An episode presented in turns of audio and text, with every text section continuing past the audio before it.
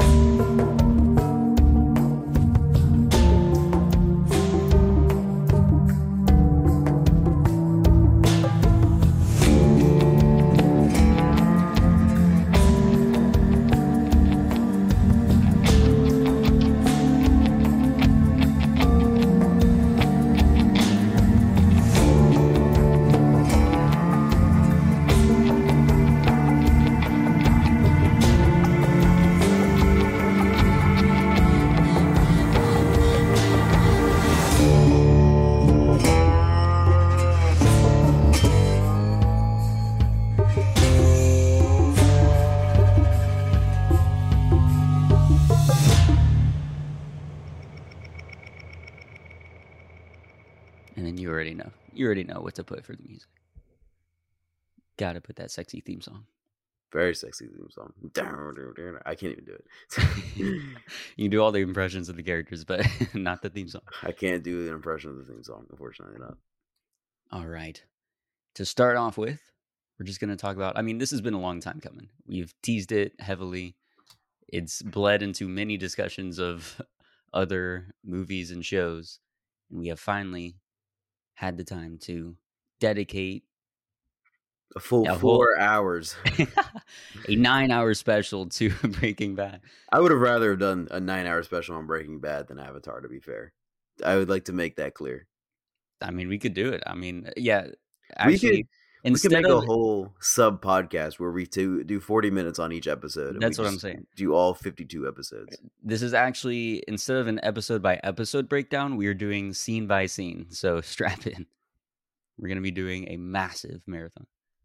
Um, but anyway, yes, we will be talking about the overall show, talking about it in chunks of the seasons, and focusing heavily on the overall story arc and then the arcs that the main characters, the main cast goes through.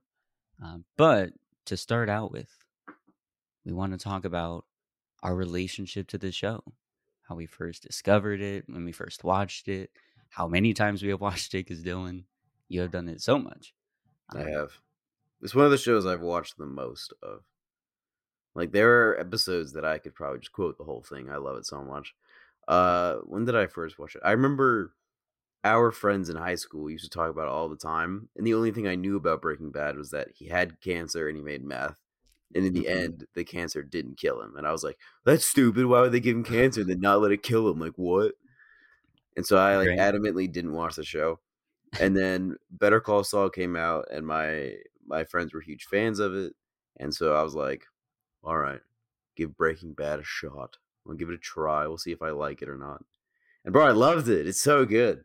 What a what a, what a turnaround! Like literally We're my gonna- favorite show of all time. You need to have a counter for every time you say it's so good on this episode. Yeah, immediately. have a little ding every time it goes off. Um, but okay, so was that early high school then that you started? Um, you watched it. I would say mid high school. Probably was the first time I watched it, and then Mid high school. Okay.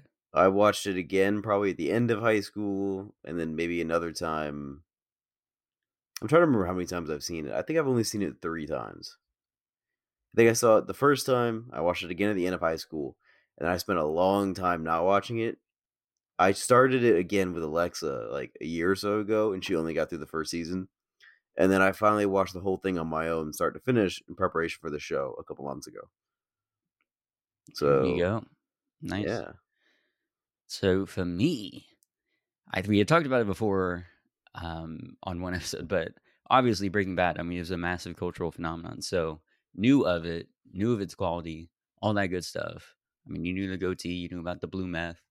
Um, so all that stuff was, I was always aware of it. Um, and then one day, and I can't remember when this maybe was early high school or something along those lines.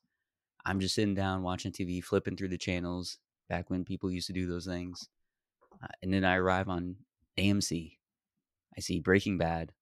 And I'm like, oh, I hear so many good things. I'm like, oh, let me just, I had nothing to do. I'm like, all right, I'll watch this. I'll watch this play out. The episode was Ozymandias. That was the episode I happened to stumble upon. Uh, of all the episodes in Breaking Bad, it was that one. And so The clearly, I was like, yeah, I was like, Jesus Christ, this is an amazing show. And again, me having no knowledge of what's going on, any emotional investment or anything like that, I was floored with the quality of it. But yeah, it spoiled a whole bunch of things. Also, I mean, So it you goes without saying, we will spoil things for Breaking Yeah. Bad. So if you haven't seen it, take our love and enthusiasm and passion for it as an immediate sign to go watch it. Just go And watch then it. come It's listen incredible. to the show. It's amazing. It's so good. So So do that you- and then come wait, listen. Wait, did you go when you started watching it? Did you watch it knowing that Hank was gonna die at the end? Yes, That sucks, dude. I know.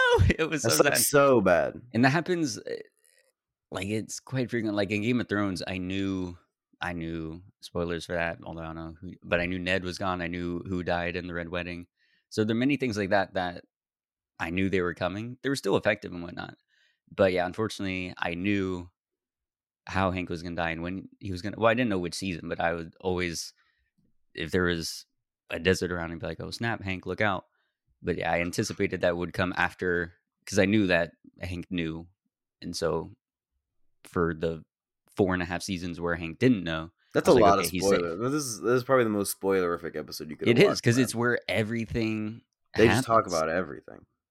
Everything leads to that. Like that is the payoff of the entire season. Entire That's what everything's leading towards. And again, we're gonna try to refrain from zoning in or honing in too much on particular episodes and particular moments. trying to do more holistic view of the whole show. But we will dedicate, I'm saying this, we will dedicate another special episode to Ozymandias to talk about like a perfectly written, constructed, executed episode of a television show. Cause that is just flawless. It is amazing from beginning to end. But yeah, so I watched that. I was like, Jesus, what a great show. But for whatever reason, I I knew that I didn't want to jump into it yet. I was like, oh, I'll get there. I knew I was gonna watch it at some point, but at that particular time, I was like, I can't carve out the time or the space or something to do it. Um, and that was also that was like early high school. And again, I think I was I knew enough that I was like, I kind of want to wait till I'm older to watch it and fully appreciate it. Um, and so, and also at that point, maybe it was on Netflix. I don't know if I had Netflix at that point, but yeah, I was also like, I don't know how I'm gonna be able to see the full show Mhm. front to back. Um, so I didn't watch it right after seeing that Ozymandias, but I knew I was like, okay, that's number one on the list of this has to get seen before I die.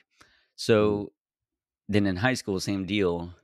All the friends were hyping it up, and I'm pretty sure you were pretty influential in making me ending up watching it because I watched Yeah, it senior year, Mhm. um, and so you were hyping it up. I'm sure I was Um, pushing it. I'm always pushing Breaking Bad onto everybody. Like if you Yeah. haven't seen it, Yeah. Alexa's sick of me trying to get her to watch it. The, uh, the one thing Alexa hates is is someone telling her what to watch. Like she won't watch something if you tell her to watch it. Why? And That's like what? The tell me- tell me word about of mouth. What is she? Tell me about it. She? But I, I've tried to get her to watch the show so much, and I I made her through the first season, and I'm like, you just got to get to the second episode of the second season, and you'll be hooked. I promise. And she's like, that's like eight episodes, and I'm like, yeah, you'll do it. You can do it. I promise you. yeah, that's she definitely needs to end up watching it. She doesn't know what she's missing, but whenever she does watch it, she will know. She will be enlightened. I just know that she'll get spoiled too. She'll look stuff like if she actually gets invested, she'll look stuff up about it and then just get spoiled. That's also my. I don't think with Breaking Bad I have too much, but when I get like passionate about a thing, then I start looking things up. I start revisiting scenes, and then things end That, up that has happened to me. slipping too, through the cracks, and I'm like, God dang it! And so, uh, dude, with Better Call Saul, because right now I'm, Just I'm don't hyped up on Breaking anything. Bad, so I'm like strictly making sure. Like I was watching a couple videos um, the other day on Breaking Bad, and then they started going to Mike's backstory, and I'm like, no, no, no, that's got Better Call Saul in it. I know for sure. Yeah, yeah, like, yeah. no, I had to click away. So I'm trying to preserve Better Call Saul so much because I want to go into that blind. I'm struggling right now because I want to watch the fifth season of Better Call Saul so bad, but they, they it's been like a year and a half and it's still not on Netflix, and I'm so mad they haven't put it there. And I want to watch it so bad because it's supposedly the bet. Like it's the same thing as Breaking Bad, where the seasons just get better and better and better as it goes on. And I'm like, Ah, so good. I'm like, let me watch the fifth season, and they won't put it on Netflix, and I'm furious, dude. And I'm trying to avoid. uh, it's been a year and a half, and I don't know anything that happens in it because I've been avoiding spoilers like crazy. that's impressive though. Tell me about it, dude. God, I'm so mad. But yeah, you should, you should start Better Call Saul as soon as you can, dude. I will. again, we're gonna make an episode on that. Again, I was trying to look up because I was trying to see, okay, when do I need to start watching this so we can, so I can be caught up when it comes out, and then we can do an episode on it. Um, and so I was trying to look up when is season six coming out. But all the articles that do that, they usually try to sneak something in about like, here's where we left off on the show. And I was like, oh god, I'm going into the thick of it, No, no. into the danger zone. And I didn't find any answers, but also found no spoilers, so that's good. Um, but yeah, I don't know when 2022 at some point, and they say early like spring, but Better. be, nothing's dude. been confirmed yet. So I don't know, but yeah, that's amazing. And what you just said there about every season getting better as it goes along, I've never seen that done in a show before, like perfectly done. Like Mhm. Avatar, I personally do like season three over the other one, so that technically fits the mold. But this one, it's like so obvious to me how the quality, like, because it was always good. Like it started out extremely good, even in season one. It's crazy to me that Alexa wasn't hooked after season one. I was hooked on the pilot when I first watched it, and then there's Mhm. multiple moments throughout that first season that are so engaging. So I don't know why. uh, Like comparatively, it's slower to the later seasons, but even then, it's still yeah. such a high class show. Um, but yeah, the fact that each season things just get so much more complicated, and that everything continues from what came before it, like perfectly so. Like nothing gets dropped. Everything in the world has Well- consequences, and it comes back around. Yeah, I would agree with that. But there is one arc that we'll talk about that I am disappointed by in Breaking Bad. There's only one arc because I think it's kind of useless, other than the fact that it comes up once in season four. But we'll get there. We'll get to it, and I'll defend it. I I know will you. You know exactly what it is. I know Yes. you'll defend it. hmm But not- it's not um, like it's again. It's not bad. It's just not on par. Nah, I don't think so. Well, again, it's hard to because so many things are just out of this world in the Breaking Bad show. Like it's so well done, so that something like that, which is yeah tame compared to the rest of it, uh, might feel subpar. No, but I still think it is. I think it serves a purpose, and again, it's also. Let's not talk about it because we're being too vague. We'll get there. We'll talk We about it will. when we get there. But yeah, I want to know what you would have had them do. That's Yeah. that'll be my request. You gotta give me what would you have wanted them to do that would have made it on par, or would you want them to drop it overall? Because I think that would be even worse. Um. Anyway, so senior year, I'm getting told to watch it. Lily Brennan, all these people are like, "Yo, watch it," and so I'm like, "Okay."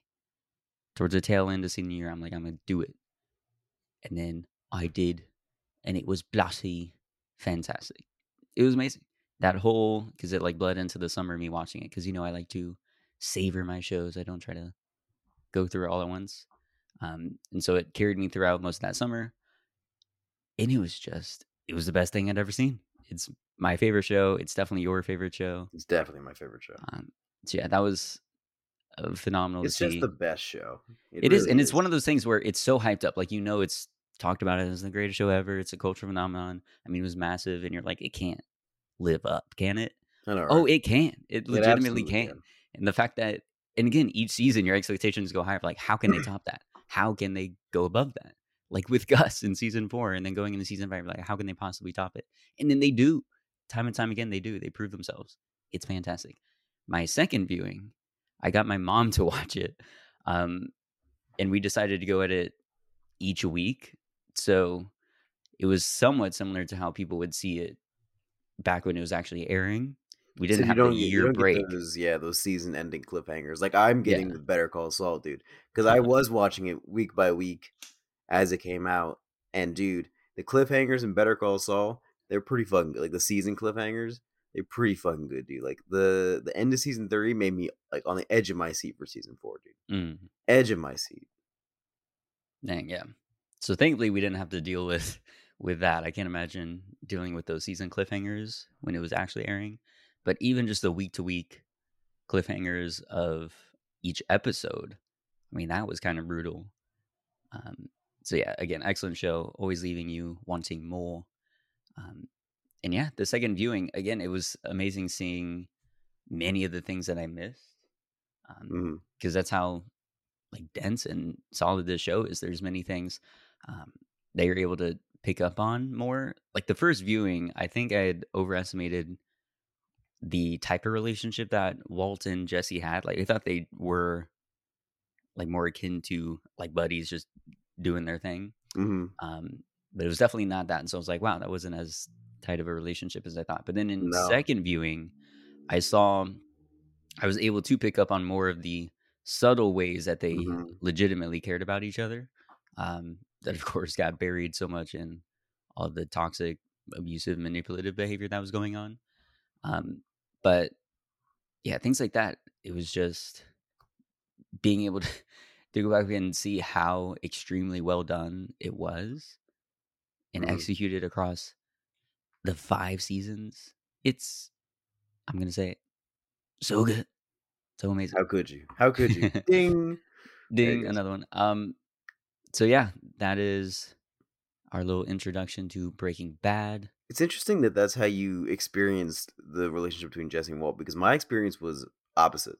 The first Really? time, the first like the first time and the second time I watched it, I was like, I was like, wow, they're they're. uh I was thinking like they're so close together, like they're they're Mhm. good friends, they're good buddies, and they have their troubles, and in the end, you know, they have that falling off, and I was like, that sucks, but they were close the whole time.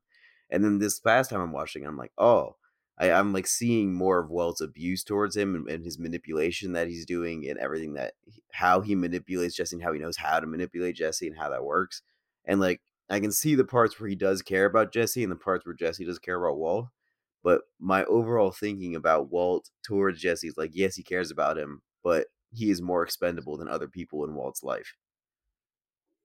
Um, well, I would say, I guess that's true, but he does go to the same lengths. I mean, the lengths he goes to protect the other people in his life, he goes to to protect Jesse as well. Yeah, of course. Um, so I say, like again, things like that. Like I don't know, I was just expecting them to be more because you see them on the posters and whatnot all the time.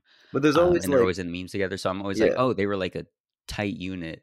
Um, and so the first time viewing it, I was like, oh, that was not what that was not the case. But then the second time viewing it, because I think I was left off poisoned with like how um, brutal Walt was to Jesse towards the end of it.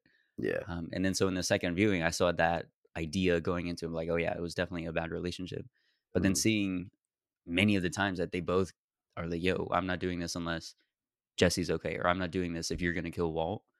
Like they had legitimate uh, love for each other, and they they weren't going to let the other person until, of course, the very end. They weren't going to let the other person have They were um, 50 50 terrible things happened to them.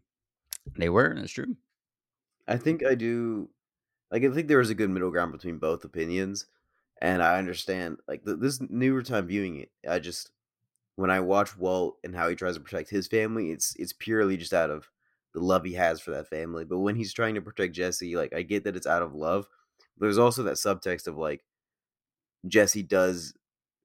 Jesse is just like an important like like as a chessboard. Jesse's a, a, uh, an- Jesse Jesse Jesse Jesse is an important Jesse.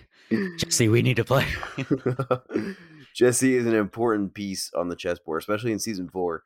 So he wants to keep that piece on his side, and so there's always that sort of element to it. Like he always wants to keep Jesse under his wing because he knows he can control Jesse. Like there's always that. Yeah. that bit of subtext to it that I didn't get the first few times watching it, and now I understand. It's like, oh, as much as he loves him, he also knows he can control him and that he's useful to him. Exactly. And that's another reason why it's so brilliant because we, at a certain point, are trying to figure out whether or not Walt is being sincere in a particular moment or if he's playing the long game and trying to manipulate Jesse into doing something that may be good for both of them, but ultimately is self serving for Walt. Like, as you said, making sure that he has a significant piece on the chessboard on his team. Mhm. Um, but yeah, there there's that element of him always wanting to have control over Jesse, liking the fact that he's sort of an authority or mentor figure to him, um, trying to keep him around, keep him under his thumb. All that stuff just complicates the matter of when he does truly care about Jesse. Mhm. Um, so yeah, it's it's a very interesting relationship, and just like everything else on the show, so good. Ding. Okay, so do you want to go ahead and start with our season by season breakdown? Yep. So we're gonna do this the same way we did the Legend of Korra one, where we're gonna go season by season. But in this one, we're going to be. Well, I guess we did the same thing in Legend of Korra. We're gonna be doing the story arcs and the character arcs. Well, so, Legend of Korra is more scattershot. We're just talking about random moments that happen. Uh, this one, we're gonna focus really in on in. the arc. Yeah, Yeah, because uh, the thing that always fascinates me about Breaking Bad is not only seeing how the story develops, because it is a straight line with the story. Each season flows right into one another, and it just gives there's a starting point, and it goes all the way to the end. I think that's what's so brilliant about it, and so we can see the arcs that continue throughout this big story arc and sort of interweave. And it's also important to see the character arcs and how the individual characters are dealing with the story and the events that are happening, and how it changes them and progresses the story, and how the two play off of one another. So we can start with the season one story arc. Season one is a lot of setup. So it's basically you have mild mannered Walt, and he he is given this this sort of situation where he has cancer. He's going to die. He knows he's going to die, he's going to leave his family in poverty. And he is uh, devastated by that. We'll learn later that he's a prideful person and that he wants to sort of make this up. And so we have this great sort of like interaction between him and Jesse initially, where he's just trying to convince Jesse to cook meth, is a great pilot episode, by the way. Just the whole way that it's constructed and whatnot, I think is fantastic. And so season one is just setting up all these characters and setting up the story of Walt and Jesse making meth, and that it's going to be a lot more complicated than a normal show may have presented it, and that there's always going to be issues that linger episode to episode to episode, and it's going to be uh, it just basically gives you the sort of mood that the whole show is going to be. It tells you exactly what the show is going to be like without giving too much away. And I think season one does a really good job at doing that. That being said, season one is as great as it is as a setting up and a starting point. It it, does fall short at po- at points. I think the first three episodes are fantastic. I love how we develop this sort of character of Walt we make him this mild mannered sort of normal chemist nerd kind of guy and we push his moral boundary immediately to see how far he'll go in this instant to protect his family. Uh, the third episode where it's just like one big conversation between him and crazy eight is the best episode in the season. It's so fucking good. I love that entire dialogue that they have. I'm sorry. It's so good. Ding. It is it is incredible. Just to watch the two talk and watch crazy eight this salesman try and negotiate his way out of death and watching Walt struggle with the choice of having to kill him because there's just no other way out. I think that's fantastic.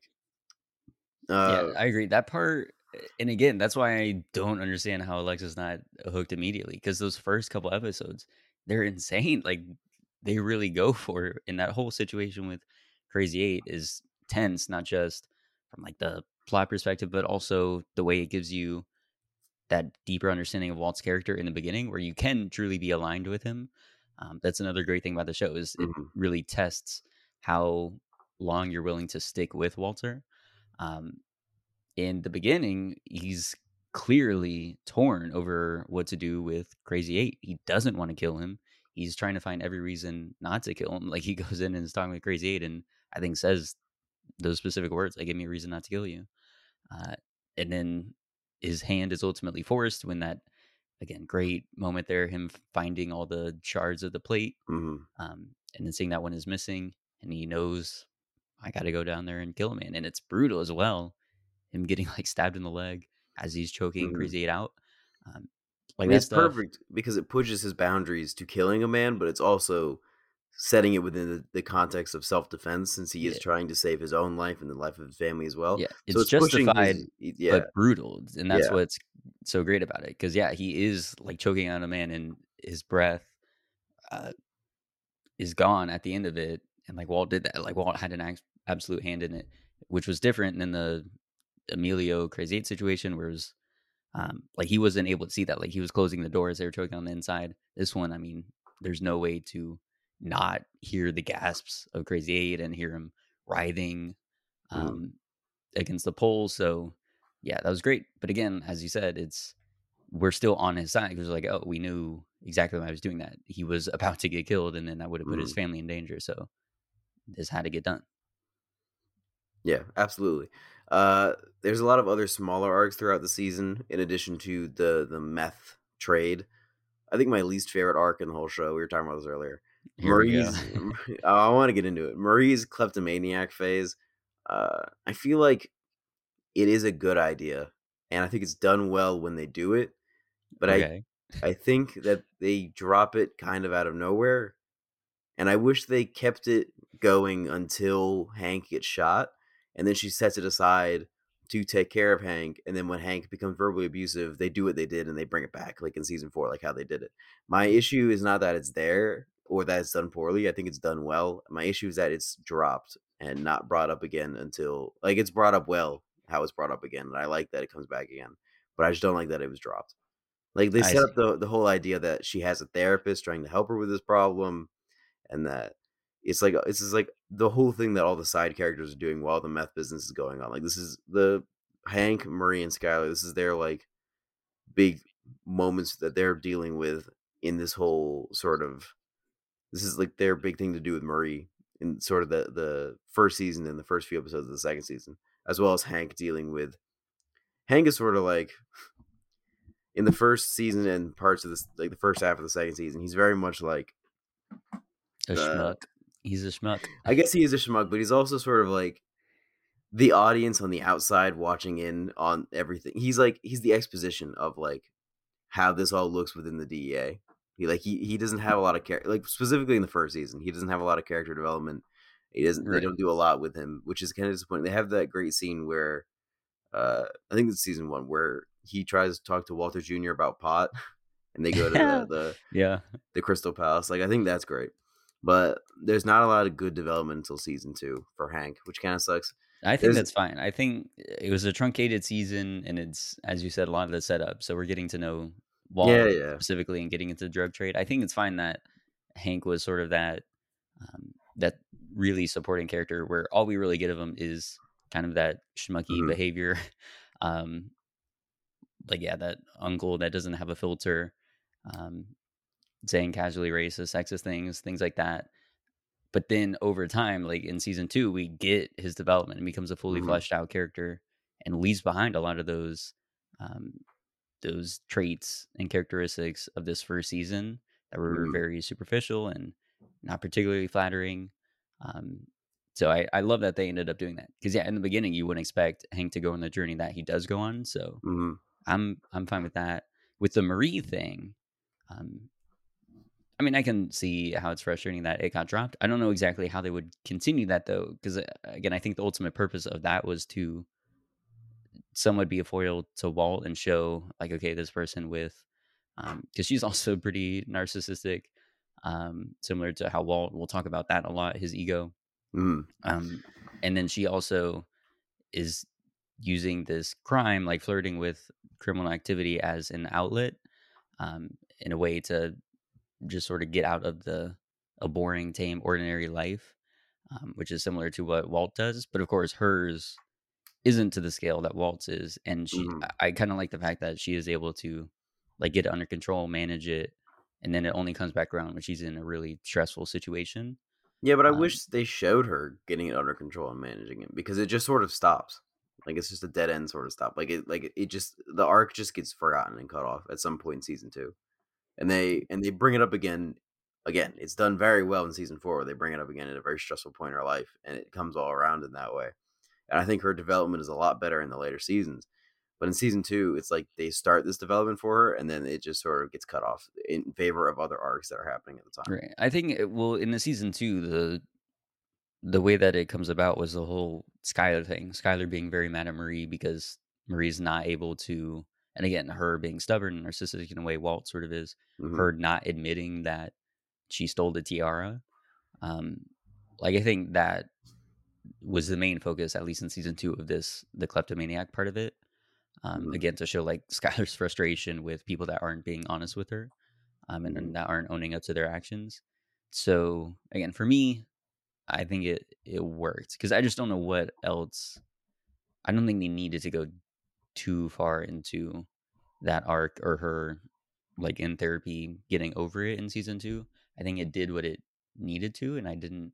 At least for me, it didn't feel like something was missing.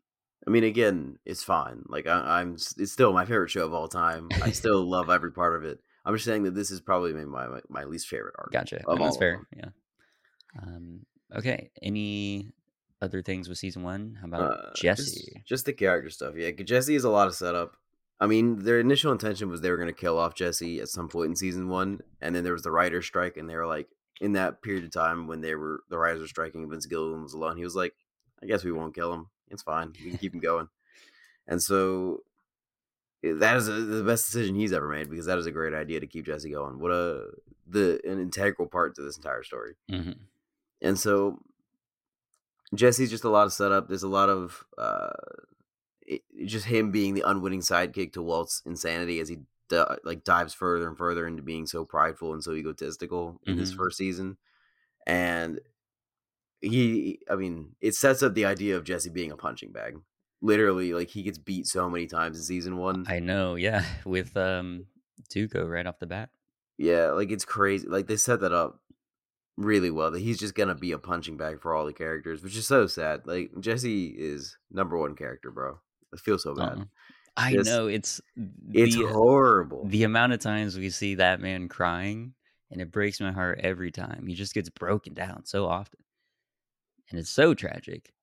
Uh, but yeah, there's his character is great because we do get um, that dynamic with Walt, and we also get to see like they put a lot of the consequences of Walt's actions on Jesse. Like he suffers for many of the actions that Walt takes. Yeah. Um, and it's, it helps show like, yeah, this is not um a victimless trade that he's going into.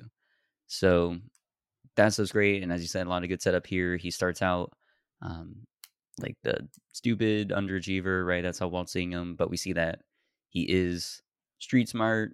He is very earnest. He is competent. Like he's taking Walt's lessons to heart. Mm. Um, like when he does that brief cook with Badger and he's showing his knowledge of all the flasks, early yeah. Meyer flask. And then he's also prideful about the work. He's like, it's not right. We got to do it again. It's not right. We got to do it again. Exactly. Yeah. He's starts trying to live up to that standard that he knows he can reach. So mm-hmm. um, that stuff, all great setup, all amazing. I also want to give a shout out to um, the whole Gretchen and Elliot bit. I love that episode. And again, this is yeah. where you see his. I mean, it's great for Walt's character. His pride come to the forefront. He's just incapable of accepting any help or charity from Gretchen and Elliot, even though that would solve at least the problem of the cancer treatment. Mm-hmm. It technically, I guess, wouldn't solve would. him wanting to, you know, have a bunch of money to give to his family after he's dead. But yeah, like that would help stall his death. He would be able to spend time with his family and all that um, and he turns it down. He just can't do it. Well, first Elliot straight up offers him a job, which would yeah, that's that's a great point as well. You would have had a, a lot of paying job, a yeah. very high paying job. He would have been satisfied with his life. He would have been back doing the work he wanted to be doing because he's so prideful about how his relationship with Gretchen and Elliot ended and how like upset he is about the decision he made. He's just so prideful about not accepting help. Like he has to do it himself. That's why he would rather make meth than just accept this this generous offer of a job like a job where you were putting in the work and getting payment for it right but again because it wouldn't be fully his own he wouldn't have that proprietary stake over it he's just not going to do it and for all those other reasons as well with his relationship with gretchen and elliot that's probably um, the best character moment in season one for Walt because it just sets up his entire character for the rest of the show. It's exactly who he is, and that is going to stay the same all the way until like literally the last episode. Mm-hmm, mm-hmm. And then also the I love the scene as well when they do the um where they're all sitting around with the talking pillow. Um Oh, that is great. Doing the intervention.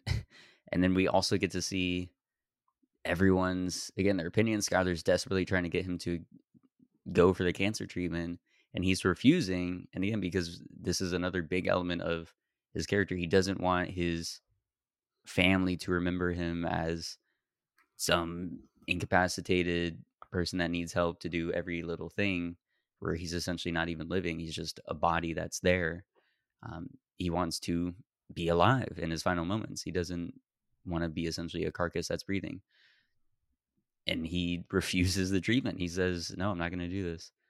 Um, and then of course he later changes his mind um, right after that, which he does essentially for the family because he knows how difficult it will be for Skyler, and he does want to be able to see his um, and spend time with his daughter that's Mhm. yet to be born at this point in time. But that's also a great, great scene, and it's not. It doesn't have any action. It's not all the drug business. It's just a family sitting there talking about their feelings, and it's so good. It's so well written, ding, uh, and it's it's that's one of the the highlights as well of this season. It's a great character moment for all the people involved. Yeah. Uh, I really like everything they do at the end, setting up the, the Tuco arc. I think it's a really great way to, to cap off the season. And then bringing this into season two, I think, and I'm glad they did this, is they use the the first three episodes to wrap up that Tuco arc so they can move on to what the rest of the actual season arc is going to be, which is Walt and Jesse trying to start their own empire and failing. But I love like the first three episodes with Tuco and setting that all up, and I love uh, just the performance for Tuco. I mean, he's one of my favorite villains in any TV shows, bro. He's so good. Tight, He's in it for tight, tight. tight, tight, tight. Dude, he's in it for such a short amount of time, but he just leaves such a, a lasting impression, which is so impressive. Like he's he's thought of just as much as Gus Fring, bro. In my I don't know about that, but okay.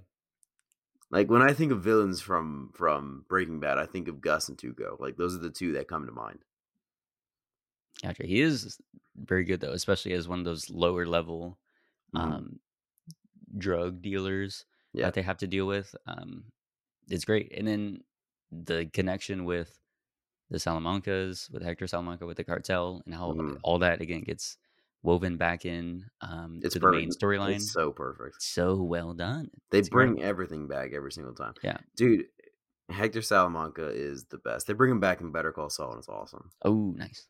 He's so good. Does the he whole does he speak? uh, does he I'm not actually gonna tell you. I'm not Oh, gonna okay, tell you. I'm not gonna tell you. He might be in a wheelchair. Might not be in a wheelchair. Okay, Who knows? I'm we'll not have to gonna you. see. But God, it's so he. I mean, just everything in these episodes with with Hank going around trying to find the whole idea of Hank looking for Tuco Salamanca, and then he puts that aside to look for for Walt, and then he tracks Walt down through Jesse and finds Tuco Salamanca. I love that whole bit at the end of season two where they have the shootout, and he thinks Tuco is Jesse, and then Tuco stands up and he's like, "Oh shit!" Like I love, oh, I love that. It's so good. Ding. Ding. Um, yeah, that's great stuff. Another great moment, or just great arc in this season storyline is the tension between Walt and Skyler. Mhm. Um, so she definitely becomes much more skeptical of of Walt in this. He's she's irritated by what she believes to be his deception, which of course she's right in that. Um, he's just acting weird, doing strange things. The whole fugue state. Talk about gaslighting, bro. I know, right? This is a perfect textbook example of all that. Um, the denial. Also, he's just he's the worst liar. He's the worst liar, and I think it's so great that they keep his level of lying the same throughout the whole show. His, t- is the the thing he does wrong is that he over explains. Like he comes up with a story to explain it perfectly, and then he just tells that entire story and beats it to death. Uh it's it's so great that they stay that same level of over explanation all the way till the end. All the way into season five, he's still doing the same thing. And it just gets tiring and you know exactly when he is lying because Bryan Cranston knows how to sell that and it's just it's so good, ding. yeah, it is great, uh, and I like the way that because yeah, there is a very consistent way in which he lies, Mhm. um, but he it also is effective in certain moments when he offers a kernel of truth in that lie, like when he he's doing the whole drug trade, and that was an exam in season one. It happened, Mhm. um, and she was like, "What's going on? What's going on?" And so he gives not the truth of like why he's doing these particular things, but he gives a truth and says, "Oh, I have cancer," and so that like is a bit of the truth that um, can explain away some of the things that's happening, and that Mhm. happens throughout. Um, what was another example? Oh, in lay way way later, I think what season five when he's talking to Marie about why Skyler had the outburst of "Shut up, shut up."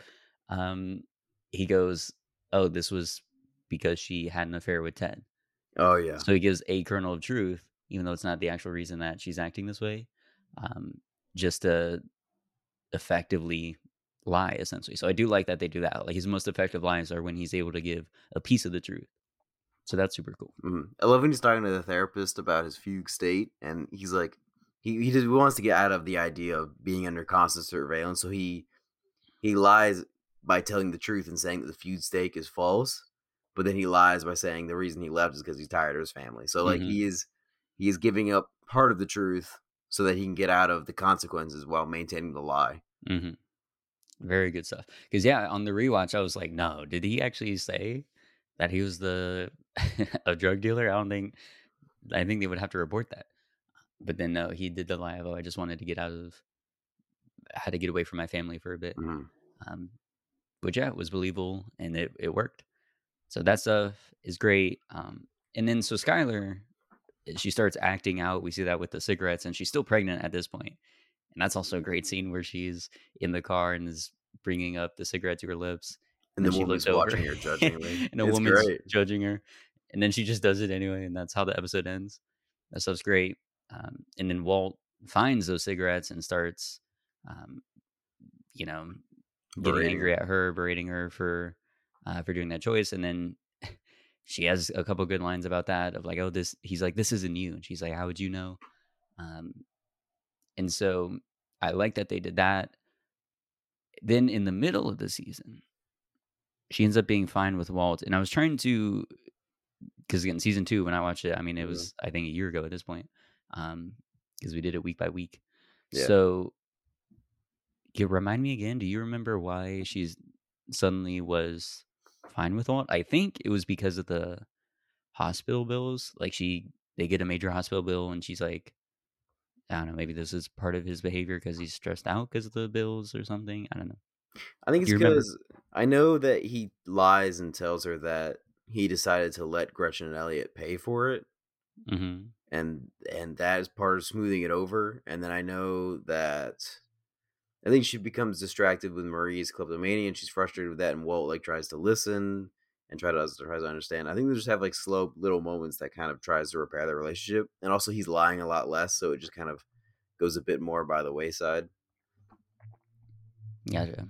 I don't know if that that may be one weakness for me in the at least this season is uh, a little bit of lack of clarity on that, but it could just be my memory.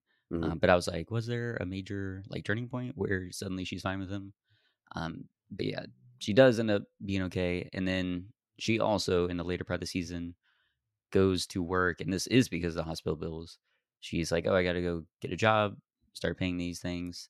Um, so she goes to work with Ted, Ted- Beneke. Ted Beneke. Um, Ted and we know that there's some sort of previous tension between them where Ted had his eye on Skyler. Um, and then we see multiple times, like with the little pin thing, pushing it over and then having it Yeah. come in the room to help. It's like She's- little innocent flirting stuff. Yeah, she's flirting with them, seeking some of the attention. The happy birthday him. song. Oh, God, don't bring it up. The Marilyn Monroe thing. Is that this season or season three? No, it's season two. Okay, good. Because, yeah, she was still pregnant. Preggers. Yeah, doing that. Prego. Happy Birthday. birthday to you. It's a great scene. It is It's really so weird. It's under your skin. I love my favorite part of the scene is the really annoying lady that you never hear from again, and she's like, "Guys, the wax is getting on the cake." yeah. So like, can we wrap this up? Come on. I'm trying to eat. It's so funny. yeah, there's a lot of great moments. Like there's so many funny moments in this show. and when you see that just was with all the dark stuff that happens, it's Mhm. great. It really is able to touch on every mood. Oh, we forgot to talk about Bogdan in season one.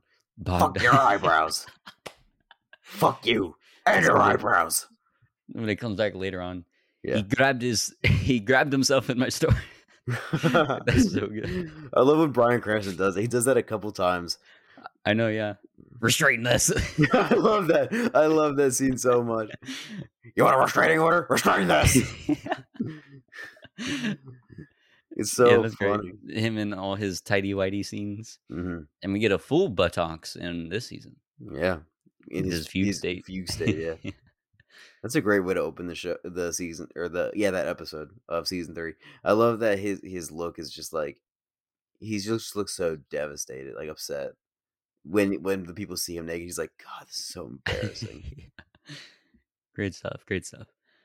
Um, all right, and as you talked about them being their little amateur kingpins, uh, the That's rest of stuff. Walt stuff is the beginning of the rise of Heisenberg, um, and we see that in him telling Jesse to deal with the meth meth thieves when Skinny Pete gets it some You some of his meth Are stolen. blowfish. yeah, that comes back around. That's after the whole mind blowing ATM episode. Yeah. I'm a blowfish, bitch. yeah, that was great. See, that was well. Again, that was also self-serving, but that was at least a nice moment to hype Jesse up and Yeah. get him out of his, you know, His funk his blue. yeah. After seeing a person's head I like smashed by an he ATM. does he does good things, but there's always the subtext of like, oh, he's doing this for the business or he's doing Mm-hmm. this for himself. Yeah, it's great. It's complicated. It's complex. It's twisted. It's human. It's good stuff. It's good Uh, stuff. Pushes. Oh yeah, and this is so sad. He pushes Jesse to expand the territory, which does result in Combo's death. Which comes back later. Everything comes back. I know now. everything is back, Everything's come back. but you Everything see, comes back. you see the difference there with Jesse. Of course, that was his friend, so he's torn up about this. He blames himself. He says, like, I think, I don't know, maybe that was in a later season, or maybe it was this one where he does say, like, oh, this was my fault. I put him on that corner. And then Walt, who directed Jesse to start expanding their territory, um, he goes, remind me who that one was again. like, he doesn't even know who Combo was. This season, yeah. So vicious, Which, man. He says, which one's combo? yeah. So that that was rough. Um, and then also another great scene, intimidating other would be dealers when he's in that store and he sees Bro, that's a great end to that episode. Yeah. With with the song going and he's like telling Mhm. him how to do it right, and then he like has a moment and he goes out, he's like, Stay out of my territory. Yeah, absolutely fantastic stuff. Um, and then again, another his relationship with Jesse, his love for him. We do see this come out in a lot more a more pure way towards the end of the season when he doesn't want to turn over the money. And again, it's like twisted because it's combined with him yelling at Jesse, calling him a junkie, all this, this, and that, because he had to go to Jesse's house to get the money to give to Gus. And so he missed the birth of his baby. Um, but Walt doesn't want to turn the, mo- the money over to Jesse because he's addicted to heroin, I think it is. Like he got on that Yeah. Jane. Oh, I love that that shot where he first does heroin and it floats him up the up the room. Mm-mm. Masterclass, dude. I've always wanted to try and recreate that. I Right. love it. I love it so much. a lot of great shots in the show. I saw some comment where it's like, you know, Breaking Bad's so good, but it it just looks bad. The cinematography is bad. And I'm like, are you No. out of your mind? are you blind? incre- yeah, it's incredible. It's Um, subtle. Yeah, I mean those all the like big, long establishing shots. That stuff's always incredible. All the desert shots, all the montages that they do. That stuff's always fun. no, it's um, fantastic. and things like this like this little shot is so fun so cool but again it, i mean it has a purpose he's getting high higher Mhm. than he's ever been he's floating up. So great stuff. Always engaging. Um, but yeah so he doesn't want to give his money over to jesse because he doesn't believe that jesse's going to be able to be responsible enough if Mhm. he's in the state um, to not go blow it all on money and overdose. So he does that for a good reason But then there's and also then- the subtext of like it's also a lot of money, and part of him does want to just keep it. you think so? I don't I think don't just a um, little bit. Like it's not like the main reason he's doing what he's doing, but there's definitely like the I can hold on to this, you know. I can I can keep this with my money because it is quite a bit of money, you know. Like that is just like a little tiny bit of why he wants to keep it. Because I mean, it's like it's what one and a half million dollars. no i think No, it's it's like seven 400 hundred thousand. I think it was four hundred thousand. It was like a couple hundred the thousand. specific amount that Jesse was going to get because it was like one point two million or something that Gus offered. Mhm. So yeah, I don't know. It was It was a lot of money. Yeah. It was yeah a big amount, but for me, I, I don't think that was part of the reason because earlier in the season when Jesse loses his money because it was in the car and then that got confiscated by Hank after the whole Tuco situation, and then Jesse was his whole that whole episode of Down where he was very very down in the dumps was just getting hit by every bad thing that could happen. He falls into the porta potty. Yeah, Gets kicked out of the RV. Can't pay for the RV. Has no money. Oh, I feel so Mhm. bad for that poor man. And then he He's shows up around. to Walt's house. And then they And- wrestle and they fight each other, and then Walt's just like, "Come get your money." They just like they just make up. I love it. Yeah. Which yeah, at the end of that, he he gives him a cut of, and again, that's Walt's money. Yeah, He gives him a cut of that. So that's why I don't think particularly this was motivated by oh, let me keep a bit of that additional money. again, it's not like the the main part, but I'm I, sure. I just don't think I think me. there's something in his brain subconsciously that's like this money would better be better in my hands than yours. I'm sure he believes it, but I don't think that was probably influencing this decision. But anyway, when he goes to the bar and talks to Jane's father, Mhm. another great moment, and they're talking about family. Water on Mars. Oh. They found water on Mars. Yeah, that was the most significant part. The water on Mars. Um, they talk about their family. Jane's Jane's father is talking about obviously Jane, and then Walt is talking about his nephew, who of course is Jesse, and they're talking about, you know, how do we deal with this when you know what the good thing is for them to do, but they refuse to do it. And Jane's father's like, you just you never give up on family. And so what does Walt do? He doesn't give up on family, and he goes to Jesse's house, tries to wake him up, which causes Jane to turn over onto her back. And then she starts puking. And then Walt goes in to try and save her and then realizes, oh, wait, this would be good for me if she died. Bro, this scene was so much more emotional the third time watching it Oh, really? than any other time. Like I was just like I was about to cry, dude. I was like, this is so sad, so intense. Mm-hmm. Yeah. This and then the beginning of the next episode where Jesse's trying to perform CPR on her. Both of those were just so sad. Because I had never gotten to this part of the episode while I was in my relationship. I'd always been single watching this, and I'm like, man, that sucks. She dies. Oh, no. And then- you, oh, and then that influenced your like Yeah, rating of this, having- like waking up and, oh, um yeah, having been in love now and knowing what love is like, watching Jesse just like crying over her as she's dead, and knowing that like watching him fall in love with her and then get to that point, I was like, this is devastating. Some of the best parts of the season too is just the little moments with him and Jane where he like he's trying to get the signal on the TV and they're sitting next to each other and they start holding hands, or like when they uh, go to the museum and they're watching the vagina paintings.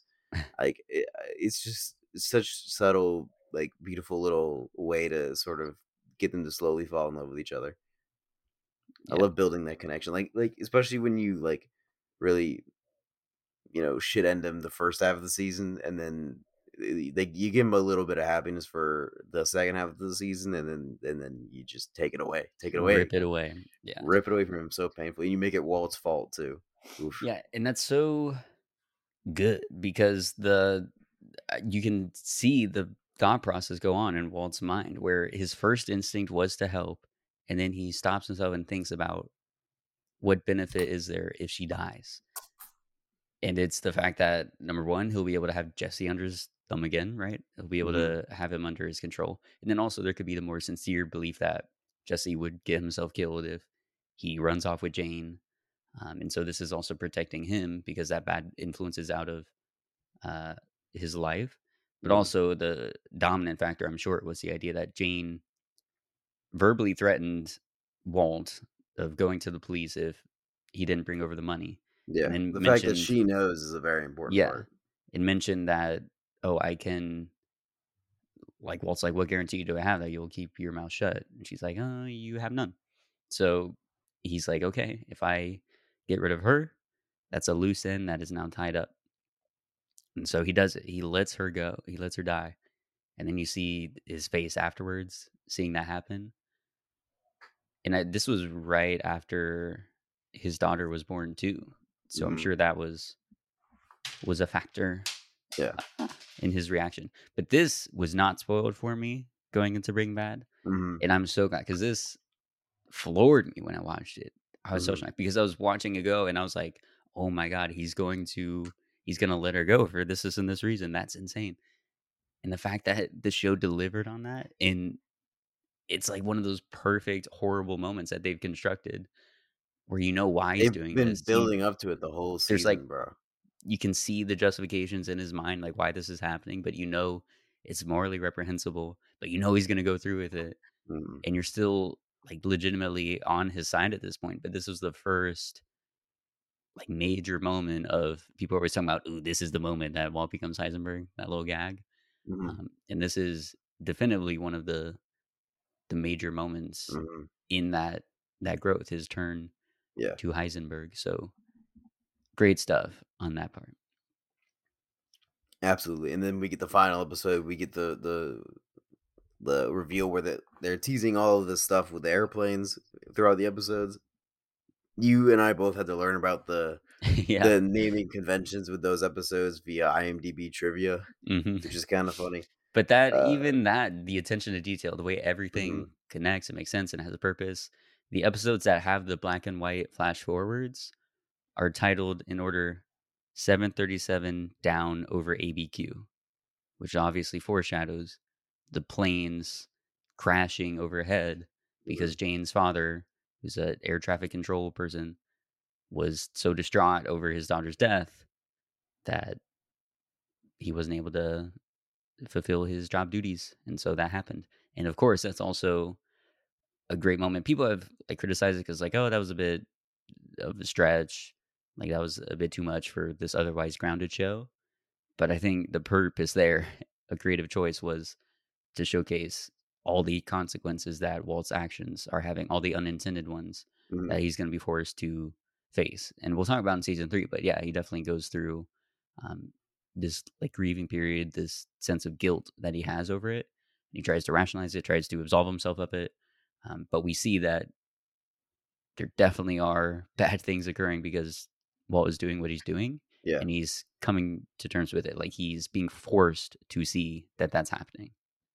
Yeah, he is like he is reconciling the fact that every time he makes a decision that could benefit him, it will most likely hurt somebody else in different varying degrees and whatnot. With pushing territory and then Combo's death, with making Jesse go back and get the money and the death of Spooge and how that trauma has affected Jesse. There's all these roadblocks that keep putting him in his way, and he keeps trying to push through them, and it just keeps getting worse and worse. And that kind of leads up to his decision uh, at the beginning of season three, which we'll get to in a second, when he decides to go work for Gus, and like Gus, like he, Gus has to convince him, of course, but the idea of being his own kingpin isn't right for him at this moment because he's not morally able to accept the consequences of his actions, and he's more like avoiding them at all costs. So he he is okay at that point becoming an employee for the meth empire, where he can just make meth and make money and not have to worry about being a kingpin himself because he's not ready for that yet. But I just I think season two is so well crafted. I think it's so well thought ahead, so well planned out. It's one of the best planned out seasons, in my opinion. I think they knew exactly what what they wanted to do with each character at every single moment. I think they did a really good job setting up a lot of stuff in all the episodes, doing a lot of foreshadowing, and just building up to one big climactic moment at the end of the season. I think that's all great. Setting up Gus is done very well. Uh, one thing we didn't touch on in season two, there's a very big element is is Saul introducing Saul and having Saul be like the consigliere to their meth empire. I think that's all fantastic. I mean, he deserves his own spinoff. Like he got his own spinoff show. He's so good that he he got that. But geez, man, it, this is definitely like a significant step up from season one. It is, yeah. Yeah, and a lot of big important characters are introduced in that season. I mean, we got Gus, we got Saul. Mike comes in at the very, very end um, to help clean up Jane. Um, so yeah, critical stuff in terms of character introductions and escalating the plot line, the situations that our characters are finding themselves in.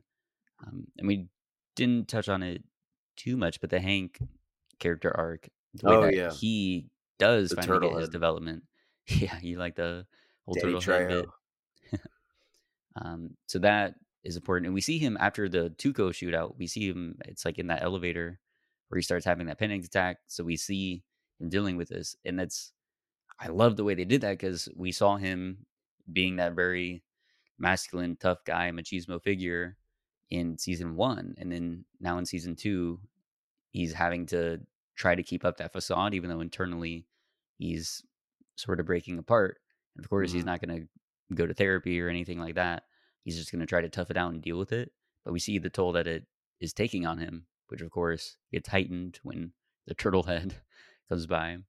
Um, and so he gets scared essentially of El Paso and refuses to uh, go through with that transfer. Mhm. He's going to just stay stay home, and he's using the blue meth as an excuse. Which 'Cause I- start that is like the beginning of his true diehard obsession right there. Because Yeah. up until this point, it's just another case that he's working on, and using this as an escape from going to El Paso is what causes this sort of strong, intense obsession for him, which I think is great. Right, exactly. Uh, so yeah, great stuff there. One other thing I wanted to bring up with Jesse's character, which is really crucial for the rest of the series, is we see we see a lot of moments of him being good-hearted, like being a good good person, but he's just caught up in these bad circumstances. Um, and one great way that they showed this was an episode dealing with him trying to confront those uh, the people that stole the meth. He doesn't want to kill them. Um, he because again, that's just not who he is. And of course, that comes back around in future seasons. But we see that he has this affinity for children, and he's very good with children. Uh, and so, when there's that kid in that in those meth heads' house, um, he tries to protect that kid. Does the whole peekaboo situation. Tries to keep him out of uh, the danger. Tries to keep him away from like at the very end of the episode when he has him do the peekaboo thing so that he can bring him through the living room without him catching a glimpse of, I guess, his father's crushed head. Um, that stuff's all very, very good setup for an essential part of Jesse's character that comes back around time and time again. He loves children. He's great with children. And if you harm or hurt or kill children, he will absolutely do whatever it takes to get back at you. Mm, So that's this, this very comes critical. up a lot in the next Mhm. in the rest of the show. Very very important part of his character. Anyway, moving on to season three. If I can find it in our little document here. Oh, it's way down here. Okay.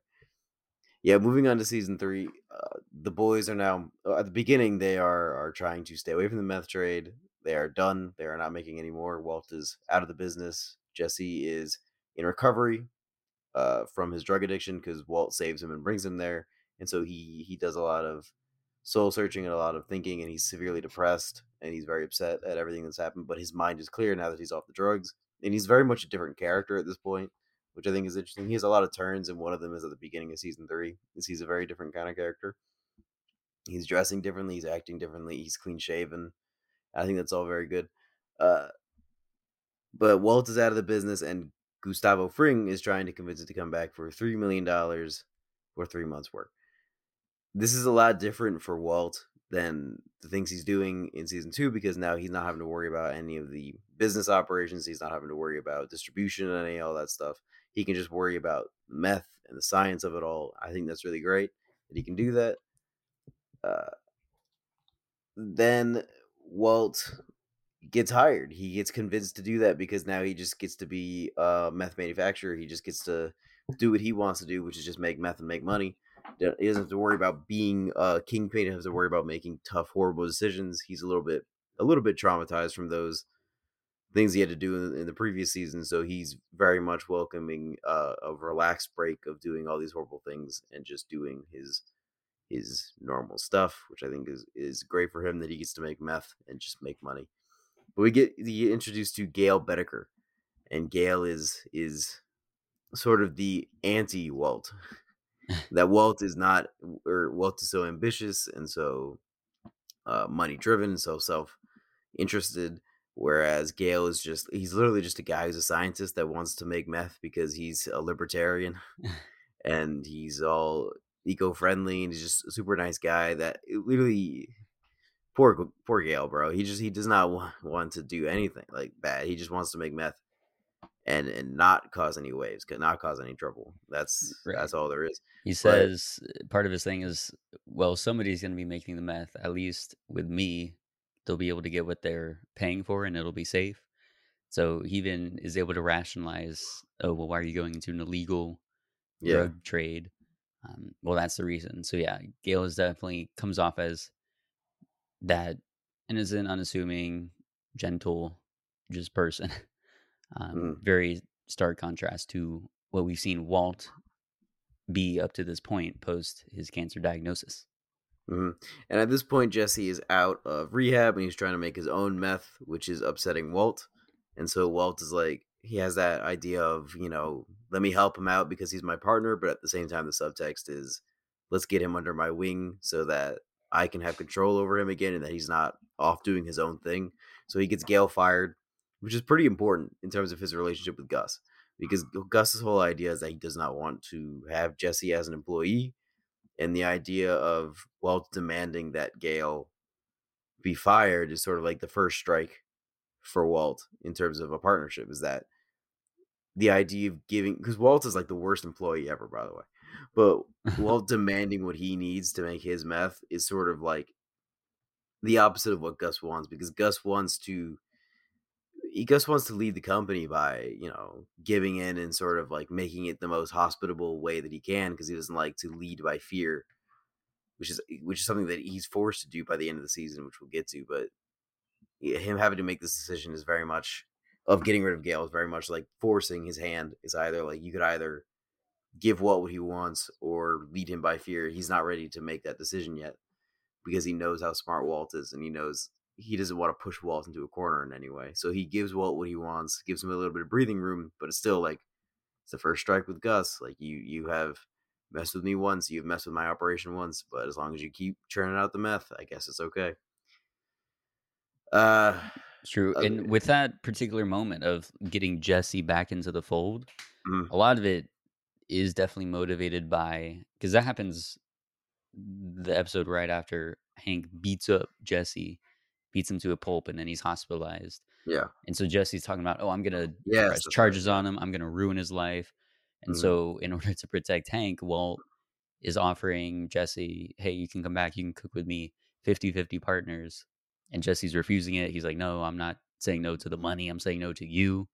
My life has been ruined scene. since you came into it. And then Walt drops that line, which is a callback to what he said earlier in the season when he finds out Jesse is starting to cook meth again. He criticized it and said, "Oh, it's not up to par. It's amateurish. It's bad." But here he goes, "Jesse, your cook is just as good as mine." And then right afterwards, we see Jesse Which I think is a sincere line. Even though it is oh, it is. I think it is an attempt to convince him to do what he wants, still using sincerity to do that. again, Which yeah, is a that- very interesting ploy that Walt is engaging in.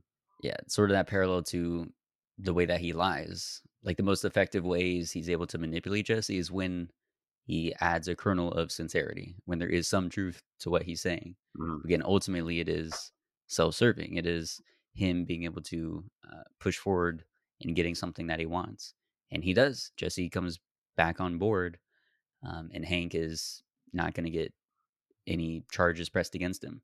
But that's a great peek into Jesse's character because we see, I mean, he's this young kid and he looks up to Mr. White as this mentor figure for him, Mhm. um, this pseudo father figure, and he seeks approval. And when he got that legitimate, what sounded like sincere approval, he came back into under Walt's wing.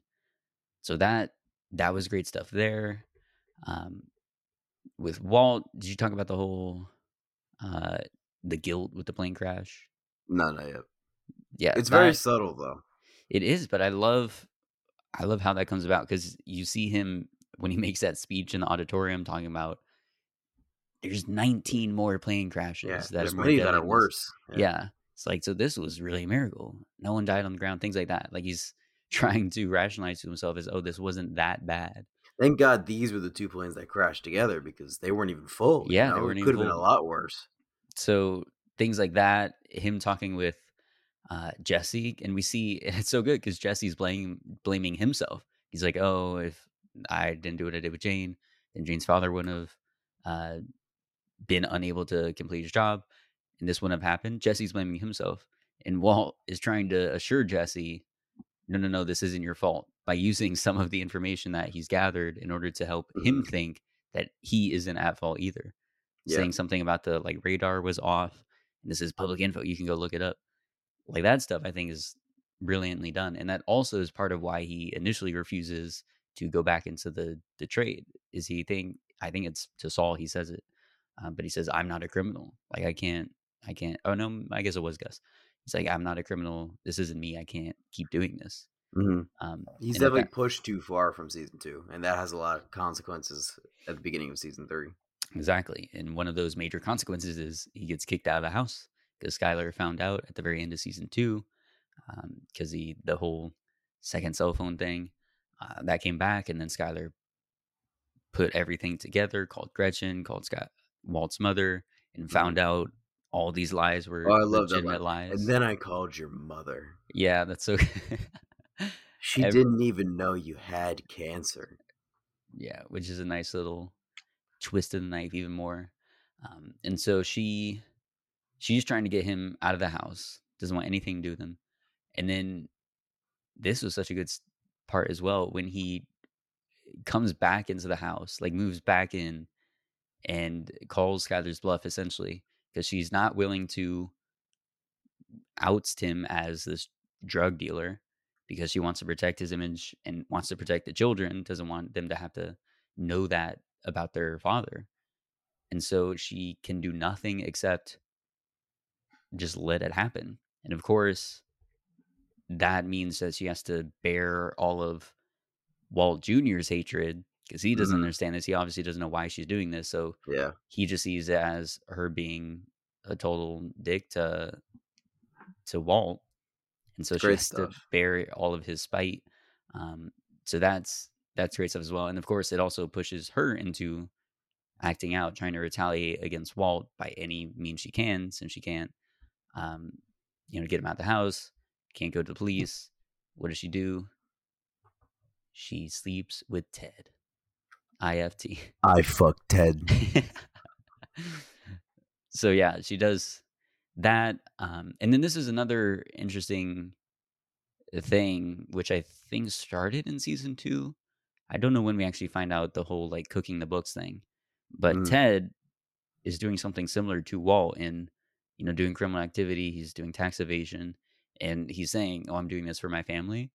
Um, and Skyler, We get we get inklings of it in season three, but the issue doesn't arise until season four because it's after she buys the car wash and she's no longer even near Ted that it becomes like an issue with the IRS because the Right. end of at the end of season four, Ted is bonked out of his mind and she doesn't even find out until season five.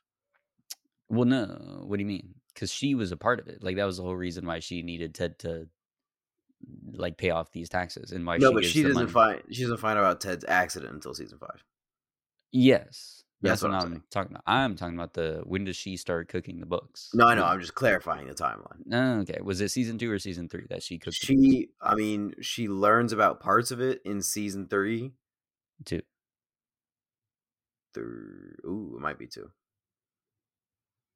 I don't know. Well, I think it- they do. They talk about it in season two because she's like pointing out the mistakes, and he's like, "Ah, geez, well, you know, uh, nobody noticed, so it's fine, I guess."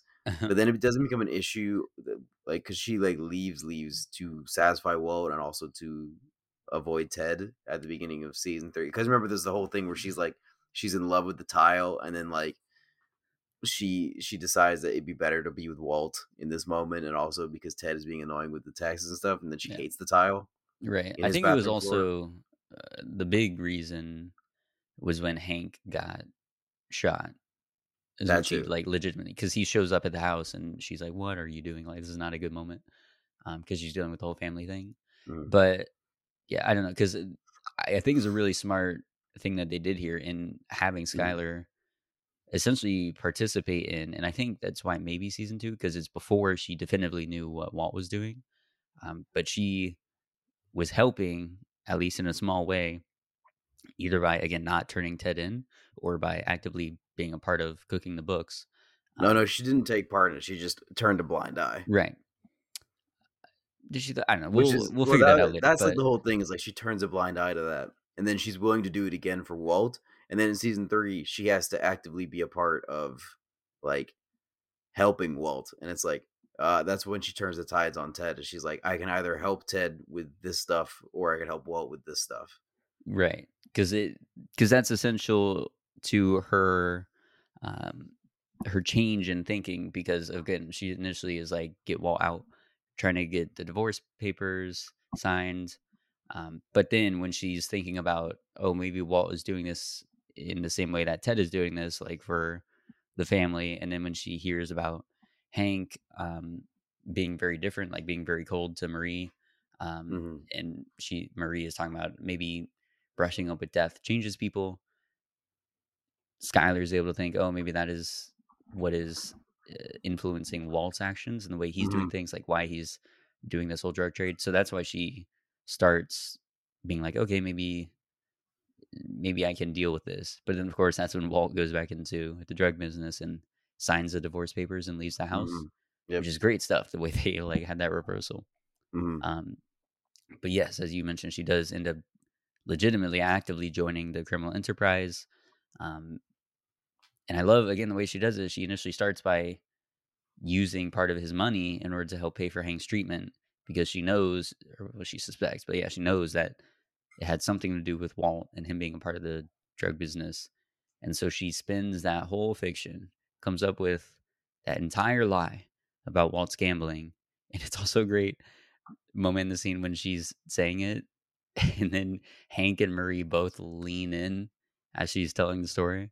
Because Mhm. Hank, or I guess it was Walt, Walt and uh, Marie lean in because Walt, of course, has no idea what's going on, and he's enraptured by the the story she's telling. hmm Um, so that's great as well, and it shows that she she learned from the best. She's been taking notes, um, and so yeah, she joins that, and then she because she wants to make sure that that money is unimpeachable, that it can't harm Hank and Marie in any way. It's got to be London. Yeah, she starts trying to figure out this money laundering situation. So it's a great way that she is sort of recognizing that okay, he's going to keep doing this. This is going to keep happening. Um, and at the least, I can do a good thing. I can help Hank get better, Mhm. but I need to be a part of it because I need to oversee the fact that this money won't end up hurting us at the end of the day. So it's a nice way to show her motivations. Again, starting out essentially pure, um, but then that ropes her into a lot of these terrible deeds that will end up happening. That again have big consequences for people, which we'll get to with the whole Ted thing. Rips head, bro. Poor man. Anyway, another big part of the season is Jesse and his arc. Basically, he's coming out of this recovery and he's dealing with trying to be the bad guy. Like he's accepting himself as being the bad guy, and he's trying to face that head on by Which is own. so sad. so sad, dude. When he's he says, "I accept it. I'm the bad guy." That's just it breaks And, my heart. and he's saying Poor that to. Walt, who's the actual bad I guy. know. And Walt's like, "No, you're not the bad guy. You're a good guy. You're a good guy, Jesse." But Jesse has this like realization, this faux realization that he's the bad guy, and he starts to continue cooking and selling meth to people at, at recovery meetings, which is horrible.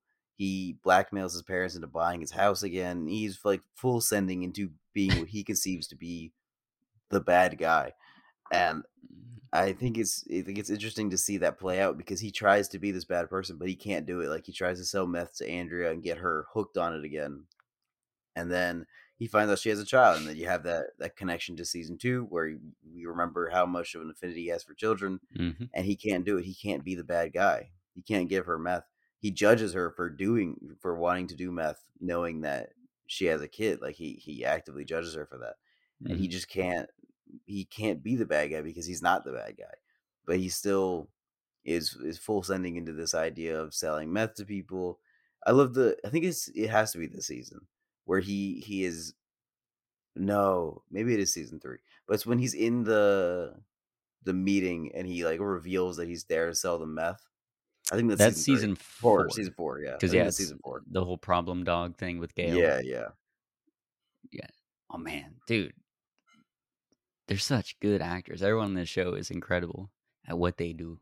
The performances out of this world. But yeah, that as you said there, like his soft spot for children being that line that he won't cross. Like he's like, okay, I'll Mhm. do all these bad things, but then when it comes to that, he just won't do that Mhm. bad thing of selling meth to uh, the mother of a kid. So that's great there. Um, and then he also doesn't want to cross the line of killing people. But of course, his hand is forced at the end of the season. And this is a great representation of Walt and Jesse's relationship the lengths that they go to in order to protect each other. Um, Walt knows that Jesse is skimming off the top, taking some meth, and then trying to sell it on his own, which Mhm. again was just like random self-destructive behavior. Yeah, Like he's just the mad. bad guy. Yeah, he's just mad that oh we're not getting paid enough, um, even though again they're getting millions of dollars, and so he's like, I'm gonna do this thing, knowing it'll put him in danger. And even Walt warns him at the end of Fly, which Fly is a great episode. It is. Anyone who thinks otherwise, you're fooling yourself. Come on. My brother stopped watching Breaking Bad because of that episode. Like he only got to fly and stopped. What a moron, bro. What a I just can't believe that. Why? It's menace so to good. society. It's an absolute character study. That whole thing, you get most of Walt's guilt in him talking about the best moment for him to die was right before Jane. Um, like he just didn't want to go visit Jane's house. He comes so close Telling Jesse to telling Jesse because he's about like Jane. he's drugged up. Yeah, and he you see that it weighs on him so much. He is so Mhm. guilty about what he did to Jane, and he apologizes at the end. Um, and then you also see again this obsession with the fly, and it's all contaminated. He feel like he's losing control of everything. Um, it's just great character work. So, Fly, great episode. But we also get, I mean, half measures and full measure, phenomenal episodes as well. You see their hand is forced. Jesse finds out that Tomas, the killed the guy, the little kid that killed Combo, and who's also the brother of Andrea, is working for these dealers who are selling blue meth, which means they're a part of Gu- Gus's operation, Mhm. and he's pissed. That means that he believes Gus signed off on that, or at least is okay with using kids. Mhm. Um, and so he tries to deal with it. He's going to go kill those dealers. Walt knows that this is not going to end well for him. So he tries to, he clues Gus in essentially. Um, and that's a great moment as well, seeing Gus and Walt on the same side of the, the table sitting Yeah. together as they bring Jesse in. Um, but they try to resolve it that way. Jesse's able to get Gus's word that he won't use children anymore. But then Tomas is killed, dead. And so Jesse, and this is also when he loses his Mhm. sobriety too, right? He's- Yeah, yeah, he's he is like about to go and shoot them up because initially he is in in half measure when he finds out that they're using Tomas, he's gonna poison them with ricin Mhm. that he has left over, and uh, he's gonna use what's Wendy to go do it. But then he gets stopped by Mike and taken into that mediation. And then in this episode, he's just like eyeballing them, and he's uh, doing the meth that he stole from the the place from. He's doing blue meth essentially, and just like getting like extremely whacked out of his mind. And he has a gun, and he's gonna charge them and go kill him. And then this is a great. Well, I guess it's the end of half measure. Is when Yeah. this is happening. And then Walt drives up and runs them over, and then shoots him in the head, like just fully to protect Jesse. And is uh, that's his full measure right there. And then he goes, "Run." yeah. But that's so good because he didn't need to do that. Like, think of the tension that is existing between him and Gus in that Mhm. operation. It's the fact that he has Jesse in on the operation. Jesse, who's irresponsible, not trustworthy, junkie, all that stuff. So, what would have been best for Walt in terms of just laying low, just making meth, making money, would be to just let Jesse get taken care of. Mhm. But he can't because he genuinely cares about Jesse. So he That is a, a, a moment where it's mostly him caring. I will say that is Yeah. one of the moments where it's like It's he's exclusively this for Jesse. because it Well, actively is against his best interests. the in subtext for me is that in order he- to save Jesse. the subtext for me is that he always wants Jesse on his side and alive, so that he can have Jesse as a piece in this game. I suppose, but again, the game tensions tensions are high with Gus at this moment, and not really though. Like they're Walt- they're like they were just on the same side of the table. Like they had a solid understanding. The only tension is the fact that Walt is trying to protect Jesse and keep him looped into the operation. Gus only actively is like Walt needs to go once Walt makes that does that full measure and kills well those Walt- guys in defiance of you know what Gus wanted. Walt is still suspicious suspicious of everything that happened with Hank, where Hank was attacked by the Salamancas. And like he knows that Gus tried to stop it with the warning call because that's what he heard. And he's like, I know it was you that gave the warning call. And I think Walt's probably a little suspicious that he's also probably the one that gave the go ahead at the same time. Like, how else would Gus have known that that was going to happen to give him the warning call? I'm sure, but Walt also understands that the only thing guaranteeing his protection from cartel members at the moment is Gus and is Yeah, his working for Gus. And so this risks that um, because, of course, now Gus is going to want to get rid of him if he can and still continue his operation, which, of, Of course, course. is that whole Gale situation. And Mhm. that, again, just brilliant stuff. We see Walt and Jesse fully aligned, which I always love these moments when they're fully aligned, working on the same team. And this time it's legitimately sincere. Like they're doing it out of Mhm. the best interest of each other. Um, yeah, that whole where they're in the laser tag thing where Saul brings them to, Mhm. um, and he's like, "I saved your life, Jesse. Are you gonna save mine?" Mhm. And then he has to. He gets the call from Walt, immediately springs into action, goes to the door, knocks on it, opens it up. Gale pleading for his life, looking like a sad little puppy, and Jesse has to put him down, and he does. Great It's stuff. it's Great perfect end. ending to the season. I love the whole setup to that too, where like they know where it's where he lives and they know how it has to go down, and then Walt gets called to the laundry, and it's like it's when he's going to be killed. Like that is when Mike is going to kill Walt. Is in that Mhm. moment, and Mike has the great line where like they're trying to convince him that there's or they're trying to lie and just be like, you know, there's an issue down in the lab and you need to take a look at it. And there's the great double entendre line that Mike has where he says, The sooner you figure this out, Walter, the sooner we can all go home. Where it's like, I love that line. Because, like, the first time I watched it, I was like, oh, he's speaking to him directly. And then the, the, the, this time I was watching, I was like, oh, he's probably saying that as part of the convincing him to to go down and figure out quote unquote figure out what the issue is even though there is no issue and i'm like oh it's both it's like a double entendre i think that's a great line Mhm. But and then he, he gets the call from Jesse, and Jesse's let and he has to tell him to go do it now, do it now. Uh, it's just so so tense to see all that built up, and then that brings us into season four, which is even more intense. It's just a big chess game between Walt and Gus, and Gus makes his first move in the beginning when this just have the. It's like a very tense first half of that episode where they're just sitting and waiting for Gus, and I timed it out and the time from when Gus enters the lab to when he leaves is like 16 minutes.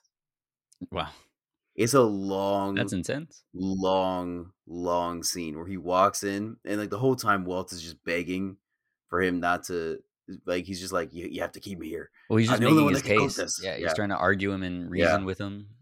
Yeah. Yeah. And it's like the whole thing of watching him slowly walk down, take off his clothes, adore and all the other stuff, take the box cutter, kill uh what's his name? I forget. God, is it Victor? I think it is. Yes, Kill Victor, sounds good. and then shower, take off the clothes. Like, what's great is after he kills Victor, is just silent. It's just silent until he goes all the way up to the top, and then he says the line. What does he say? Gus says a line that's really good, and then he walks out, and then that's it. I I forget. Me too. But I love Did he speak? Did he or maybe he did say one been? thing. Okay, Uh, if it was one thing, I know it was probably resume the cook or something. It was something like that, yeah. Anyway, there's a great line that Mike has later in the episode is when uh, Walt is waiting around, waiting for someone to show up, and then Mike shows up and he, he's like, Mike, let me talk to Gus. I need to talk to Gus about this or this or that because Jesse isn't there and Tyrus is there. And Mike is like, Walter, you're never gonna see him again. And I just I wish because I I try to keep track. I was like, wait, do they ever come face to face ever again? And they do the one time where he's where Gus is like, I will kill your infant daughter. And I was like, as great a scene as that is, it would be kind of cool is if he just never was face to face with Gus ever again. Like I think that would be kind of interesting. But I do love that scene where he Gus threatens Walt. Mm-hmm. Yeah, that's great stuff. And as you said, this chess game, which of course Walt is trying to preserve himself, he knows that there's a ticking clock on him, and I guess we'll get rid of him if he's able to keep the operation going, keep it viable. Um, and so he's doing everything he can to think of how to get out of this situation, weasel out, get rid of Gus.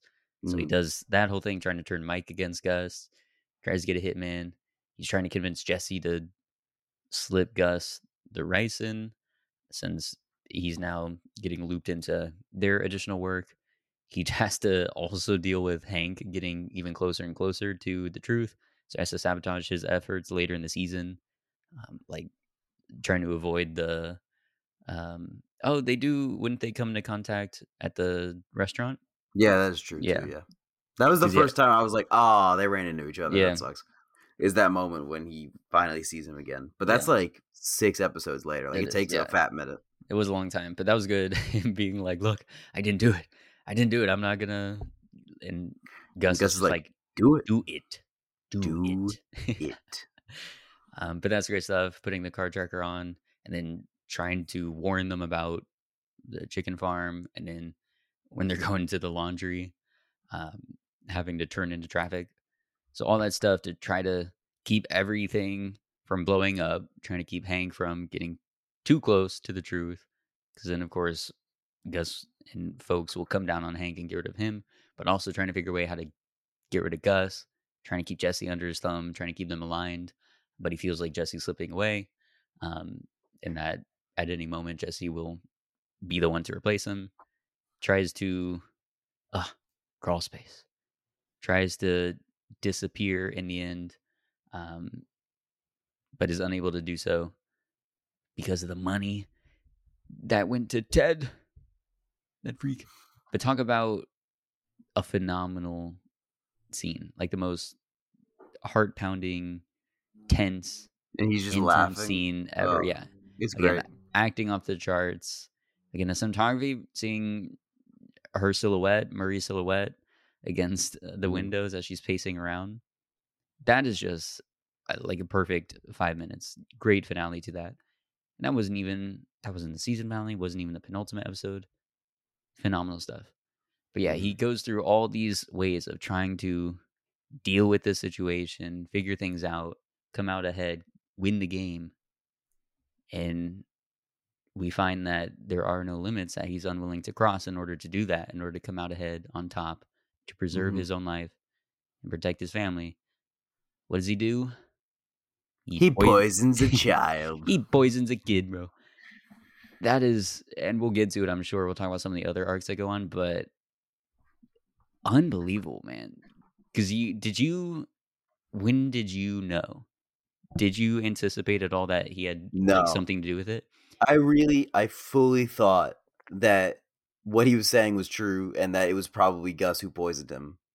And I was like, man, Gus is crazy. And like, I was like, it's kind of weird they didn't show that, but that is crazy how they built that up. And then they showed the plan, and I was like, no, that was crazy. Blew my mind. I was It- like, what a great way to end It that episode, that season. What a blew- fantastic way. Blew my mind. I also again I knew how Gus died because that was like an iconic thing. So that I knew that too. Yeah. but I didn't know the context of the whole Jesse being wanting to kill Walt and thinking Brock was poisoned, and in that very very ending, the fact that he did it, he poisoned him, and it zooms in on the Lily of the Valley. That was astonishing. I could not believe it, and the fact that again the details I didn't even catch it the first time when he's spinning the gun, and spins it the gun, and it points. because I was like, oh, that's such a cool thing, like putting the gun, and he's like, oh, the situation closed down on me, I'm gonna die, and it points away from him, and he's like, oh, just a streak of optimism there, I guess. But no, it's him pointing to the to the flower and getting that idea. It's so brilliant. so everything is set up for. Everything is paid off. Such good. Incredible. Ding ding ding ding ding. So good. Ding, ding, ding, ding, ding. Now, going back to some of the character arcs, the one I want to talk about the most in season four is Hank. Hank in season four is just brilliant. Like, I love how they built him up in season three. Like, season two is a lot of simple character work. They're just putting him through some trauma and seeing how he deals with that and getting him dead set on the blue meth and doing all that setup and stuff. And then season three is really pushing him to his limits by putting him through the ringer with the thing with Marie, where they lie about Marie being in the hospital and then having to deal with beating up Jesse and the consequences with that, and then being shot. And like he, he has his gun taken away because he's on suspension, then getting shot and paralyzed almost, and then having to deal with recovery and growing distant with Marie and becoming abusive towards her verbally, treating her terribly. Mhm. with the with the Marie, I asked for Cheetos. Ch- ch- ch- Cheetos, not Fritos. How does ch sound like fr? Yeah. Cheetos. Just he like ruthless, man. Yeah, vicious. things like that. It's just awful stuff. And then uh having that, all that built up and then having that become at the beginning of season four is when she goes and we bring back the kleptomaniac stuff where she is going to open houses and stealing things because she's under extreme stress from Hank. And that sort of takes her minds off it that she can live a different life at these open houses. And she also sees things that she likes. So she takes them because she's stressed out and that's how she lives that out. And then that ties into uh, Hank having to go to his connection and get Marie off her charges. And then the guy comes back. He's like, now you could do me a favor and take a look at this Gale Boetticher guy. It's kind of interesting, right? And that sets Hank off on this whole investigation that takes his mind off of Marie, takes his mind off his troubles, and helps a lot with his recovery. This is sort of like building him back up, is him becoming doing this investigation, and now he's finally like he's on the right track this time, like like seriously like dead on close, and that he's he's working his way towards the final conclusion that it is Walt, and I love seeing him build all that stuff up. I love it when he's at the restaurant with with Walter Jr. and it's just totally normal, and then he he's outside the car and he dumps the cup that uh, Gus touched and puts it into an evidence bag, and you're like, oh shit, dude! The look on his face, he just he knows exactly what he's doing. It's fantastic. Everything to do with the tracking, everything to do with just. I love that. Oh, I forgot to mention that the the scene where he has Gale Boetticher's diary and he's showing it to Walt and Walter Jr. is showing them all the stupid like videos and stuff, and he's like, I guess this is my guy. I guess I'm done and it could have just been ended there and his obsession would have been done like that and then walt gets wine drunk and gets super like tipsy and he's prideful and he's like you really think gale could do this? This guy this fucking loser guy i mean his work looks like it's just copying someone else's work. He's no maestro of meth. He's just a fool who knows how to copy.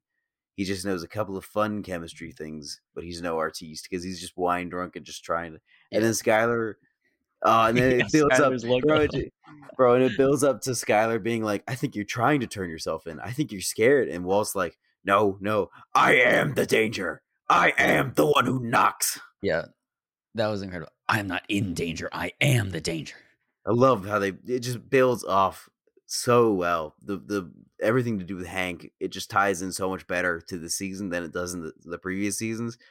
I just think it ties in so like he just becomes such a an important he like is growing more and more important in the pieces Right. that are happening and becomes such an important part in the season and it becomes an even more important part next season. I think it's so fantastic how he gets pushed further and further into this storyline that we're we're experiencing. I think he does great as the the person he's like the what is it called? The dramatic irony with his character about how we know everything and he doesn't and just Mm. watching him learn it as we go along is fantastic. Yeah brilliant brilliant stuff that they have there and as you said him going back in the hunt starting the investigation again because of walt's egomania that's what was great and then the episode before that when we get that little glimpse of him showing showing that diary to to walt and we see the ww and he's like oh who do you think that could be woodrow wilson willy wonka Walter walter, White. white, You got me. I love that they bring that scene back at the end of the first season of season five as the way to show his realization because it's just I don't know it punches even harder then. because yeah, he was like, I was staring him right in the face. Like that was the clue. That was the connection. And now he's able to It's realize. also it. such such a good way to just clearly show uh Hank's thought process in an instant and then end of season uh five part one. yeah, phenomenal stuff there. But yeah, again, I love also- I love Hank's arc in season four. That's it's he just gets better and better as the show goes on and I love it. yeah, but that ties into like he could have realistically made that connection there when he was looking at the diary and he sees the WW Yeah, absolutely. and the connection with Gale Boetticher. But we know because of his this blind spot blind spot he has Mm. with his perception of Walt as yeah that mild mannered pushover guy um, Mhm. that can't do anything. It it totally prevents him from seeing the truth right then and there. It's funny because there's so much pointing to Walt too, like the fact that the the stuff used to cook blue meth was stolen from his chemistry lab, and the fact that he knows Jesse, who whose car was in possession of Tuco Salamanca, who had blue meth. Like there's just there's so much pointing to Walt at this point, and the fact that he still has that blind spot is believable, but just like sad that Yeah. that, that happened. That it could have been resolved in such a better way than it did, but crazy, crazy stuff. Yeah, phenomenal. And yeah, we talked about the unrelenting ego of Walt again tipping Hank off, um, which is just fantastic.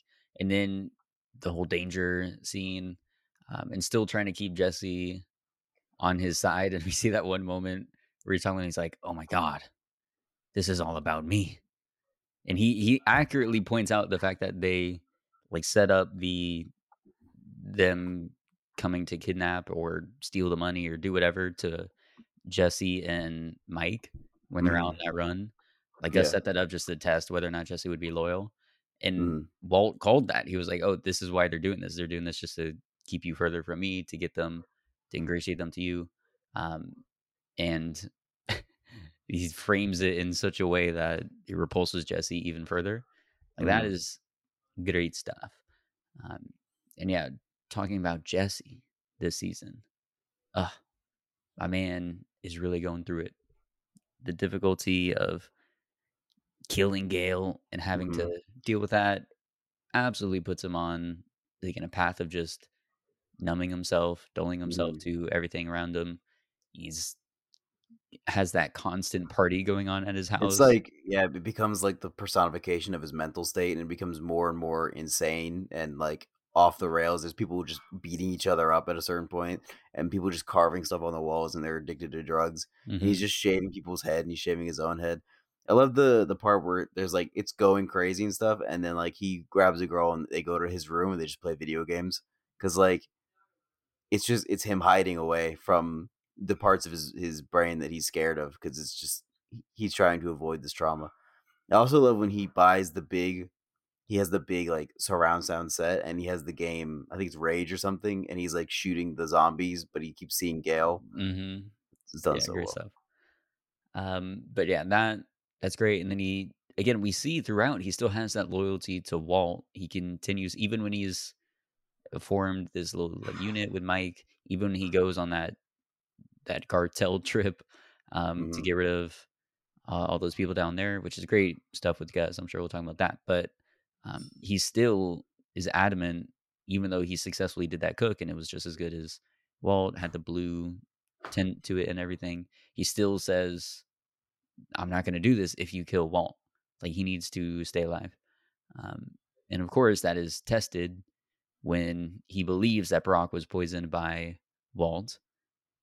But then when Walt is able to convince him, and again, a great scene there, um, he's able to convince him to uh, not go through with it, not kill him.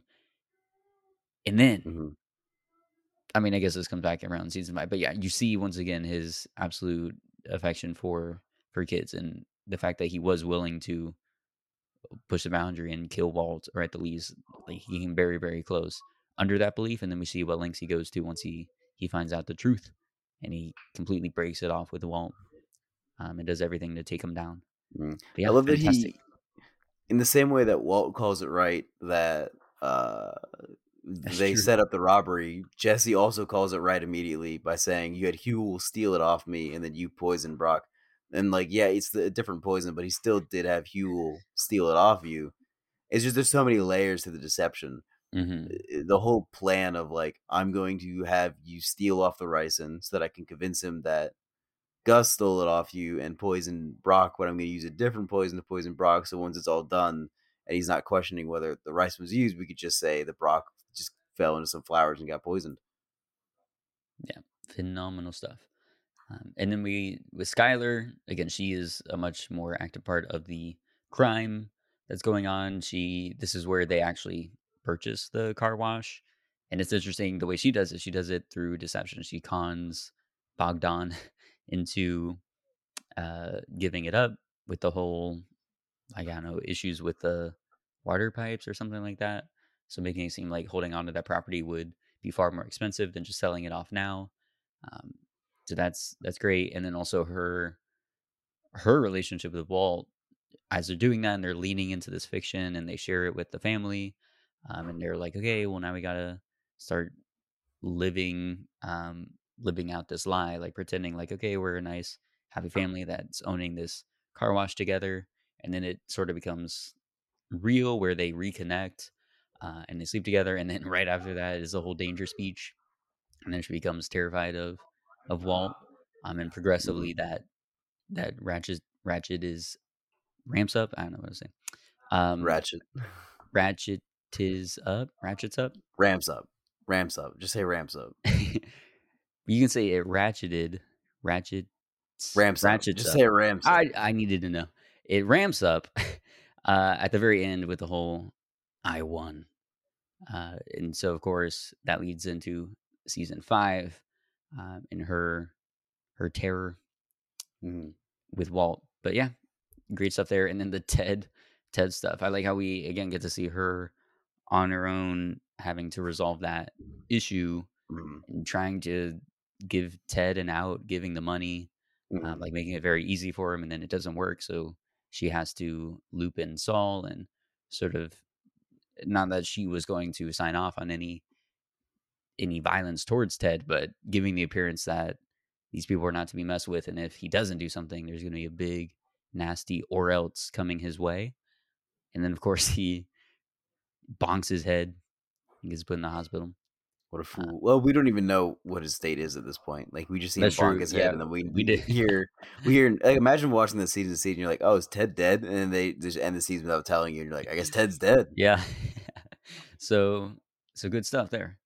Um, anything else on season four that you wanted to mention? Uh, I love the character stuff for Skyler where she is. It's after she becomes terrified of Walt and she's actively avoiding him. She's like submitting to what he wants. She has that scene where she goes to the four corners, uh, and like is like flipping a coin to determine which state she should go in, but she ultimately can't like go through with it, so she just comes back. Uh, seeing her in that terrified position from Walt- especially like I think the thing that is the nail in the coffin is when she tells in crawl space when she tells him that she gave the money to Ted and he's laughing and she just like like looks just so horrified with him. Like it's just not the man she married or the man she fell in love with. Good Yeah. stuff. Definitely, definitely. All right, take us into season five. Season five, dude. So Gus is dead. Eh, Got he's, him. he's fat He's dead. gone. Oh, we didn't even take. I mean, talk about great ways to bring things back and how everything is a setup for something that comes later. The whole Hector Salamanca bit, Mm, um, where we see their relationship, and he constantly visits Hector just to taunt him. mm, And then when he brought Jesse there that one time, just to again show like, oh, remember this guy who killed your what nephew Tuco? He also Mhm. killed your son, so your line is dead now. And that is the information that Jesse is able to give to Walt that allows Walt to kill Gus ultimately. That is Mhm. just fantastic. It's great stuff. It is. Can I just say, in the part where Gus is about to die, when Waltz is hiding around the corner, and the old lady next door is like, "Hello." Hi. It's Yeah. so funny. I'm like, what is what is this for? What does this do? It is it is very very funny. It And bringing us into season five. This is the ultimate season. Walt is now fully morally corrupt. His line has been pushed to the point where it can keep getting put. We know that it can always push farther, and that he um, pretty much has no line at this point. And so now he's fully formed as Heisenberg and is ready to become his own kingpin. He he. There is at the beginning of each season, there's like a hesitation to continue making meth, but at the beginning of season five, he's like, "All right, let's keep going." He's fully ready to make more meth. First, they just wrap up the business with Gus. They get rid of the evidence and all that, and they're good to go and now he's like all right let's let's gear up again let's find a new way to do this i think it's a great montage watching uh jesse walt mike and saul just tour different places uh and learning about like meth like we can't cook here for this and this and that it's too much uh it's gonna the food the tortillas are gonna taste like meth or there's too much uh moisture in the air it's gonna ruin the batch yada yada yada and then he settles on just cooking in people's houses which is kind of cool yeah, Right. I think it's a, a great sort of segue from them going from an RV to a full lab to just pitching tents in people's houses and just doing it that way. Like it's it's like the full combination of their creativity coming together and being like, what's the line? There is no line. Let's just do it this way. Let's just cook in people's houses. Who cares? Let's do it this way. Let's do it that way. I think it's fantastic. Um, he's just building up this whole empire. He's getting meth from Lydia, who's a new character that's introduced, who's very obnoxious. Uh, For sure. very obnoxious. Mike gets a lot of development in this season, the first half of the season that he's in. Uh, we get a lot of, of great stuff where we learn more about his part of the business. We learn more about how he's dealing with the issues with people getting the people in the empire getting arrested, Gus's empire getting arrested, and all that. Him trying to deal with all that stuff. Uh, we learn more about uh, Mike and his family and all that kind of stuff. I think it's all done super super well.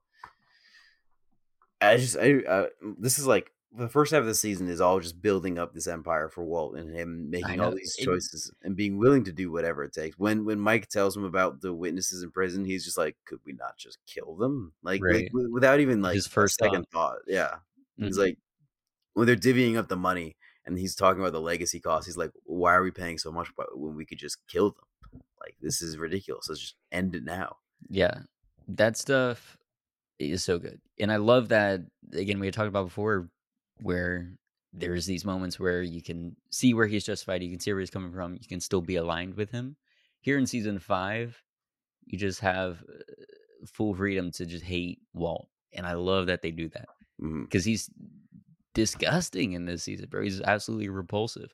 The things that he'll do, and he's so power mad. He's so high off his own ego. Like it is just, it's so fun to watch, but you really see Walt as this despicable, horrible person, not just because of those. Again, his first thought is now just killing people, um, not when he has to. Like there is an out with the money that Mike is talking about. It's not like he there's he no other way. The He's money choosing to do lives. That. Exactly. So you see how his morality has shifted since the very, very beginning. Um, when he's doing those self defense kills, you see even in his interaction with his family, the way that he's asserting that dominance, pretending that everything's okay when clearly, I mean, Skyler, she's just numb at this point. Like she's not engaging with him at all. Mm-hmm. Um, and he's pretending like everything's okay, like snuggling up against her when they're in bed. Um, when they're at that dinner party and she's just not talking and is starting to walk over to the uh, the pool and he's still just continuing on with the story. Um, all that stuff is great he tries to clamp down on the other members. Like they do it as a three way democracy and everyone has a vote. Um, but he's obviously trying to manipulate Jesse into doing his own bidding. Um, mm. And that whole bit about them trying to sell the methylamine, they oh, wanted to give to that and then just take their cut and get out. And he he tries to prevent that as much as he can, and then he just steals the tank of methylamine from them, um, right, going behind their back to do that. And then when they do sell it, or maybe they don't sell it, but they're like, "Hey, I'll, I will continue to cook this stuff off, and you will be my distribution." Um, they say that to those those other guys, mm-hmm. um, and then Mike gets his cut, Jesse gets his cut, but then Walt says, "You're not going to have the best meth cook in the world. You're gonna have the best too. And he's like making these decisions for Jesse, saying like, "No, you're gonna mm-hmm. continue cooking with me." And he's like, "Jesse, I just need you to help me get this operation off the ground. It's a big transition." Like he's trying to keep Jesse in the fold, even though mm-hmm. Jesse mm-hmm. has expressed many times he's just trying to get out. He's just trying to go. Mm-hmm. Um, then he has to settle for Todd. I know, right? Bro, Todd is is one of I think Todd's the best character that's introduced in season five. I think everything they do with Todd is fantastic, and I think Jesse Plemons' performance is just being so childish and so like inquisitive about everything, and yet so clearly psychopathic is yeah just done so well. And I think like it's even built upon even more in El Camino. Like he he's able to bring the character back in such a good way in in that movie. But the whole train episode where they're robbing the train is is start to finish fantastic, flawless, perfect. Todd killing the kid and having that be the reason why Mike and, and Jesse are out. Flawless, fantastic. Calls upon Jesse's of uh, course uh, desire for children to be safe, especially innocent children. Yeah, it, his big. We have a lot of big growth moments for Jesse where we see how far he's come. He not only comes up with the idea to to use the magnets, right? Because Walt mm-hmm. and Mike were arguing about that, and he was just sitting there like magnets, magnets. So he comes up with that idea, which works. He comes up with the idea of what if we don't have to kill any of the people on the train? Because Mike is insisting, like, anytime we leave witnesses in a heist, that's mm. how you mm-hmm. get caught. Uh, but he's saying, what if nobody knows? And so that there are no witnesses. So he comes up with those ideas. And then he emphasizes, again, after the kid gets shot, he wants out. It's terrible for him. Mhm. Uh, and then he's also saying, it's like a speech to Walt where he's like, we always say that no one else will get hurt. Like you always get that reassurance, but then somebody always does. And I can't keep doing that. So I need to get out. he doesn't want to be the bad guy anymore. Yeah. And Walt is like, if you do that, then you won't get my money or you won't get your money. and he and goes, whatever. Jesse says, yeah, okay, fine. You keep it. And then Walt is screaming like, "Blah, blah, blah, blah." but yeah, Jesse finally was able to to get out and didn't even want the money. He just wanted to be done with the business for Mhm. good. So that was great stuff for him. And Mhm. again, even greater stuff for showing how far Walt has fully leaned into this Heisenberg persona, Mhm. um, become the true villainous kingpin that he is. So that stuff's fantastic.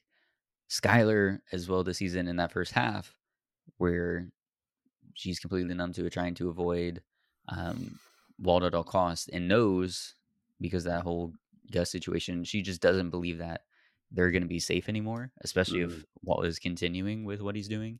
Yeah. So her being the hostage in her own home, she wants to make sure that at least her kids are safe.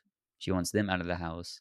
And so she does that stunt, right? That whole pool thing, uh, in order to to give cause for her to give the kids over to Hank and Marie. Um, and so she's able to do that. And oh, that is such a good scene as well. Their argument where he's like, What are you gonna do? What if next time you do this, I just say that you're crazy and put you in a mental hospital? And she's like, I don't know, I don't know, I don't know. Uh, Yeah. The best thing I can do is just wait. What are you waiting for? For you to die. For the cancer to come back. Like it's just so good. And yeah, her saying, I'm not good at this. I don't have your magic. All this is the best I could come up with. But yeah, all I'm waiting for is for you to have your cancer come back. Ooh, such mm-hmm. a gut punch because that Bolt, as much as he's trying to overlook all the signs pointing to the fact that things are not okay, he's losing his family here, or at least Skyler. Uh, that shows him without a doubt what her perception of him now is. As you Mhm. said, yeah, she, this is not the man that she fell in love with. So great stuff there. And then Hank in the beginning, the first half of the season, him getting even closer, getting that promotion, but now he's obsessed. So he's definitely playing favorites with the the Heisenberg case. Still trying to pursue that, figure that Mhm. out. And of course, the lead comes to an end when all those witnesses get killed in prison simultaneously because Yeah. Walt goes through with it because Mike is now dead because he shot Mike. I love the, the scene where he shoots Mike because he like shoots him just out of frustration and then immediately walks up and he's like, I didn't have to do this. I could have gotten the names from Lydia. I'm sorry, Mike. and Mike's just like, Shut up, Walter, and just let me die in peace. Yeah, that's fantastic stuff too. Because again, it was his. He was driven by his ego and pride and emotions in that moment, and just shot Mike for no reason. He didn't need to. Again, partially it was. I think he's probably still would have ended up going through with it, doing that. But the fact that yeah, it wasn't even necessary. Like he didn't need to confront Mike about the names. Um, was a great touch that they added. And it does wrap a nice bow on Mike's character that they don't have to worry about. He's he was a loose end and now he's no longer a loose end. So it does wrap up that character very well. hmm Yeah, and then we get the whole montage where he's making a bunch of meth and it's getting sold all over the country and in what is it, Croatia or something, Yeah, something big like foreign markets. And so he's doing gangbusters everywhere, and he's making so much money that Skyler can't even count it. Like she, he's, it's just so much cash money that it's just taking taking up a huge pile in this storage locker in the middle of nowhere. And so he's like, "All right, I retire." And then so the end of the first half of the season is he's retired. Everyone's happy. They've got a bunch of money. They're laundering it. There's no more meth. There's no more problems. Everything's doing great. Man, and then and then Hank has to take a shit, man. Yeah. He went to the crapper and he found out. shit, bro. I wish there was like I know they couldn't go back in time to set it up better, but I do wish there was more setup with the book. Like I know they they do enough to where it's fine. Like I'm I'm still happy with it. But the book like doesn't make an appearance until this episode. Like there's no part where like Gale gives him the book or anything, or they don't do any parts later where they flash back and show a scene where he gives him the book or anything. And I'm like, it would have been nice to have that sort of like like it would have been crazy if they set that up like in season two or season three. They have Gale like give him the book and it's like an important mo- unimportant thing, and then it like comes back later. Like it just would have been like a thousand times better if they could have set it up that way. But I know they don't have like the forethinking to fully come up with that in the moment, and so they're just doing with what they have. And of course, using the Walt Whitman book as sort of a connection is still a great idea. Right, because they do have at least the Walt Whitman moment where he reads the learned astronomer, or like mm-hmm. he recites that Gale does to Walt in season three. And then the season four moment where we look at the WW, so we see that exact same message. And then at some point in season five, they show Walt picking up that book, looking at it as yeah, yeah. Like they, the they set it up in season five. Yeah. yeah. they do enough, but yeah, that would have been insane if we actually got to see the book. But I mean, I guess we understood at least enough of like there was. Yeah, it was enough rapport. of a connection to be okay. Yeah. yeah, about the whole Walt Whitman thing. But yeah, I also love Still a great cliffhanger though. It is, and I love the fact that again we got the happy ending. Like this would have been had he not yeah. gone to take a dump in that moment, had Walt not had this. Jesse would have been with Andrea and Brock, and I know. Walt would have been with his family, and they would have had a bunch of money each. And like, yeah, Mike's dead and all, but our, our main characters that we've been with since the beginning would have had that happy ending, and then it just it all goes to to shit in the second half. I know, season, which is the, it's the I, way to do it, bro. I love when that happens though. When they have this like false ending where you could see this is how it could have ended. This is where we could have left things, but then mm-hmm. nope, things still got to fall apart and that's where we get the second half of season five, which is abs- nonstop brilliance. I know the absolute culmination. Again, everything is just non-ending sequence of payoffs. Everything comes to fruition here. We finally get Hank discovering this bit, and he puts it all together, and he confronts Walt, and that again, just perfect mm-hmm. all around. The writing, the cinematography, the performances out of this world. His the thing Bryan Cranston does as well when he does that threat about maybe your best course is to tread lightly. Like just awake, it's so sinister at the very end there when he does tread mm. lightly. Touches like that, it's just pure perfection. Um, but yeah, that is all amazing, and we see uh, like one of the most interesting parts is Skyler's reaction to it because she she sides with Walt against Hank and Marie, and she does mm-hmm. so because she thinks she when she's talking with Hank and he's talking about oh I just need something on the record that I can bring in. She knows he has this idea, he has an inkling, but he doesn't have the actual proof yet. So she thinks mm-hmm. that Walt can still wiggle out of this, and that therefore the family doesn't need to find out. They don't need to see their father as this horrible drug pin person. And if they wait it out long enough, it'll just go away when Walt does, when he dies. Mm-hmm. So she chooses to to be on Walt's side mm-hmm. and not help Hank and Marie, um, particularly Hank with that investigation. So that's fantastic. I also love Hank here. We've seen it built up this sort of obsession, but mm-hmm. now it it is balls to the wall here because it's it was right under his nose the whole time. His own mm-hmm. brother-in-law, and he knows if he goes in, they'll be like, "What the heck? You're fired."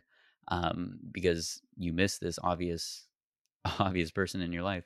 But it, at this point, he's also so caught up in being the person that is going to take down this Heisenberg that now he's getting influenced by his pride. His ego is making him want to pursue this without all the major resources of the DEA and mm-hmm. bringing people in. He's going to do this himself and on his own because it has to be him. That's just the way he sees it now. He's too deep in this in this hunt of his. Um, so I like that. And throughout the season, we also get to see him going to unseemly lengths. Like we already saw that with the whole Gus thing, um, like working outside the law. But now he's actively deceiving persons of interest, like the whole thing with Huell coming mm. up with the the photo of Jesse's brains out on the kitchen floor. Yeah. Um, and then later on putting Jesse in danger just to get something on Walt. That whole conversation about, oh, we'll put a wire on him and have them talk to Walt. But Steve Gomez is like, hey, he could be a risk here. What if something happens to him? And Hank doesn't care. He says, well, if he gets killed, then there's our proof. Things like that are just so good because everyone in this season, like everyone in particularly the back half of the season, just does becomes their worst selves. Like they all are pushed to the brink of, you know, their goodness. Just insanity, bro. It is, yeah. We see uh, like Maria. I would say Marie's at her best self, bro. When she's standing by her husband and she slaps Skyler and she's like, "What's She wrong with you?" And she take she tries to take the kids, bro. Mhm. Marie Maria's on her good shit in, in this part, She bro. off. But we uh, see again, just they're leaning into their worst instincts. Her saying at the dinner table, which again, every single, I mean, every episode, every scene was incredible in this back half for sure. Mhm. But seeing that little dinner of them, the four of them coming together, and then Marie, The says- waiter keeps coming. Can I get you guys any water? Yeah, like that's great. But then Marie's like, just kill yourself, Walt. If you're gonna just try to wait this out until you die, why don't you just do it already? Just kill yourself. it would solve a lot of the problems. It would like, like that is Marie on her best shit, bro. She's just like, you want a solution? Just go ahead and die, Walt. Just die. yeah, things like that. Skyler, uh, at a point in the like Rabid Dog episode, I think it is, she's after Jesse comes and almost burns down the the house. Right, he Mhm. gets high on meth once he finds out the whole Brock situation. He was pointing a gun at Saul, which I don't think was gonna do anything, but again, like leaning into your worst instincts, doing I mean, he's just he's just literally a rabid dog. Like he's just going Yeah. insane. and then he's going so furious. to the house and pouring the gasoline everywhere. He's about to burn it down, and he's only stopped by Hank, Hank. coming in and saying, "Let's work together on this," which is great as well because of their whole history, and now Mhm. they're they are the ones aligned together. That's great. Um, and then Skyler, when she finds out that that happened, she tells Walt to take care of it. She wants Walt to kill Jesse because she's like, "We've done so much already. What's one more?" Her leaning into her worst instincts is great. Um, and then, of course, Walt. I mean, we see him multiple times, multiple times do that uh, major thing with the confession tape, which also blew my mind. The fact that this man did that, Mhm. and it's so, so well done. Like he does that whole. It's a good callback to the pilot. I know, yeah, Oh, and that whole brilliant. those kernels of truth. Um, but then masking it in this idea that Hank is actually the the mastermind and they paid for all of and their the money. Yes, that's so Ah. good. And then Hank, who never knew about that, goes to Marie and is like, "What? It, what are they talking about? What talking did about? you do? What did you do?" Yeah, that's They just told me it was fantastic. gambling money. He's like, "You killed me. I'm done." You killed me. So that that's fantastic. And then in Ozymandias, we get to see like the best of Walt, and then also the absolute worst of him. We see him try to save Hank. When Jack and all them show up, he's Mhm. willing to trade the eighty million dollars, his life's work essentially, for Hank's life, and says, "Look, I'll give this to you if you just let Hank go." At that moment, he had put family over the money and all his business and the empire. Yeah. Um, but right after that, after Hank's dead, he says, "Oh, there's Jesse. You didn't fulfill your end of the bargain. You need to kill Jesse. There he is." And then they were going to shoot him, but then they're like, "Oh, Todd we steps in. Todd's like, but wait, he can cook the meth pretty good too. We can just take him, and then we'll kill him once he teaches me. And then Right. Walt's like, sure. Yeah, he's like, that's fine. But then he can't let it rest there. What Oh, does he the do? Best, the best line, the best line in the whole show. I watched Jane die. It's so good. Ding ding ding ding ding ding. It's incredible. Like he just buries the knife into Jesse, man. It was insane. Just brutal, just absolutely brutal. Like doing the worst things that you could possibly do to a person. Signing off on his death essentially, but then also signing off on his being a slave and then also signing off on telling him about the truth of the worst moments in his life with and Jane. him and making him have that realization that he, it's not his fault and he's not the bad guy. That Walt is the bad, the true, true, true bad guy. in his life and the, the reason that everything that has gone wrong in his life and all the people that in life has that have suffered it's because of walt every single person jane wasn't his fault the people in the uh the the planes weren't his fault it's all been walt this whole time just, just the the final nail in jesse's like mental state coffin yeah well not the final nail yeah phenomenal stuff and then but then later in that episode at the very end after they have that whole fight um, with Hank Skyler, and it it all crumbles down. Everything falls apart here for for Walt in every single way. The money gets taken, Hank gets taken, his family gets taken, his legacy gets taken. Um, when that whole goes that goes down, and he tries to take Holly, but then eventually has to give her back. He calls Skyler, knowing the police are there, and then frames his conversation in a way that makes it seem like Skyler was completely and totally just a victim and was never a participant in mm. uh, in their schemes. Just a ruthless phone call. You bitch. I know he really went for it there.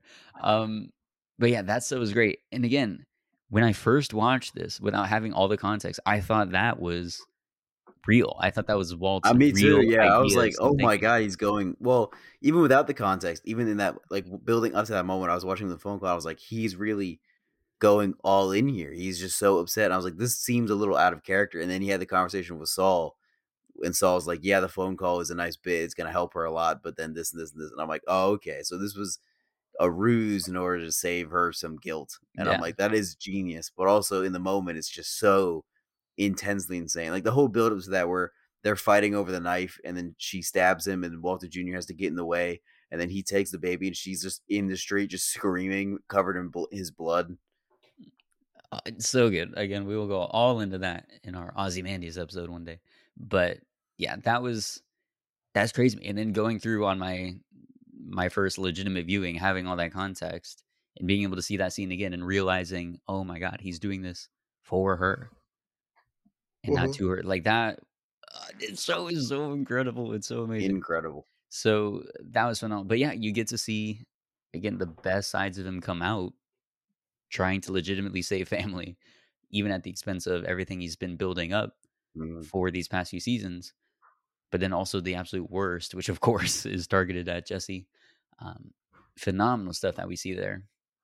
And then I also like wrapping up in the final few episodes, which is a great finale. I mean, talk about mm-hmm. having the build up for that, yeah, a perfect build up, but then being able to deliver at the very end is also just unspeakably incredible. Uh, but his ego brought him down, right, with the book, with Hank finding out, and then also with his money. Uh, that call from Jesse was brilliant, getting him where uh, his heart really is, and doing the whole barrel situation. Um, and then ego is the thing that kicks him into high gear one last time when after that crushing call with Walt Jr., where he's told that he's hated, they don't want the money, everything he did was for nothing, essentially. Uh, he calls the DEA and is going to give himself up. He's ready to turn himself in, which is also interesting that he chose to. He, he was going to turn himself in instead of just killing himself.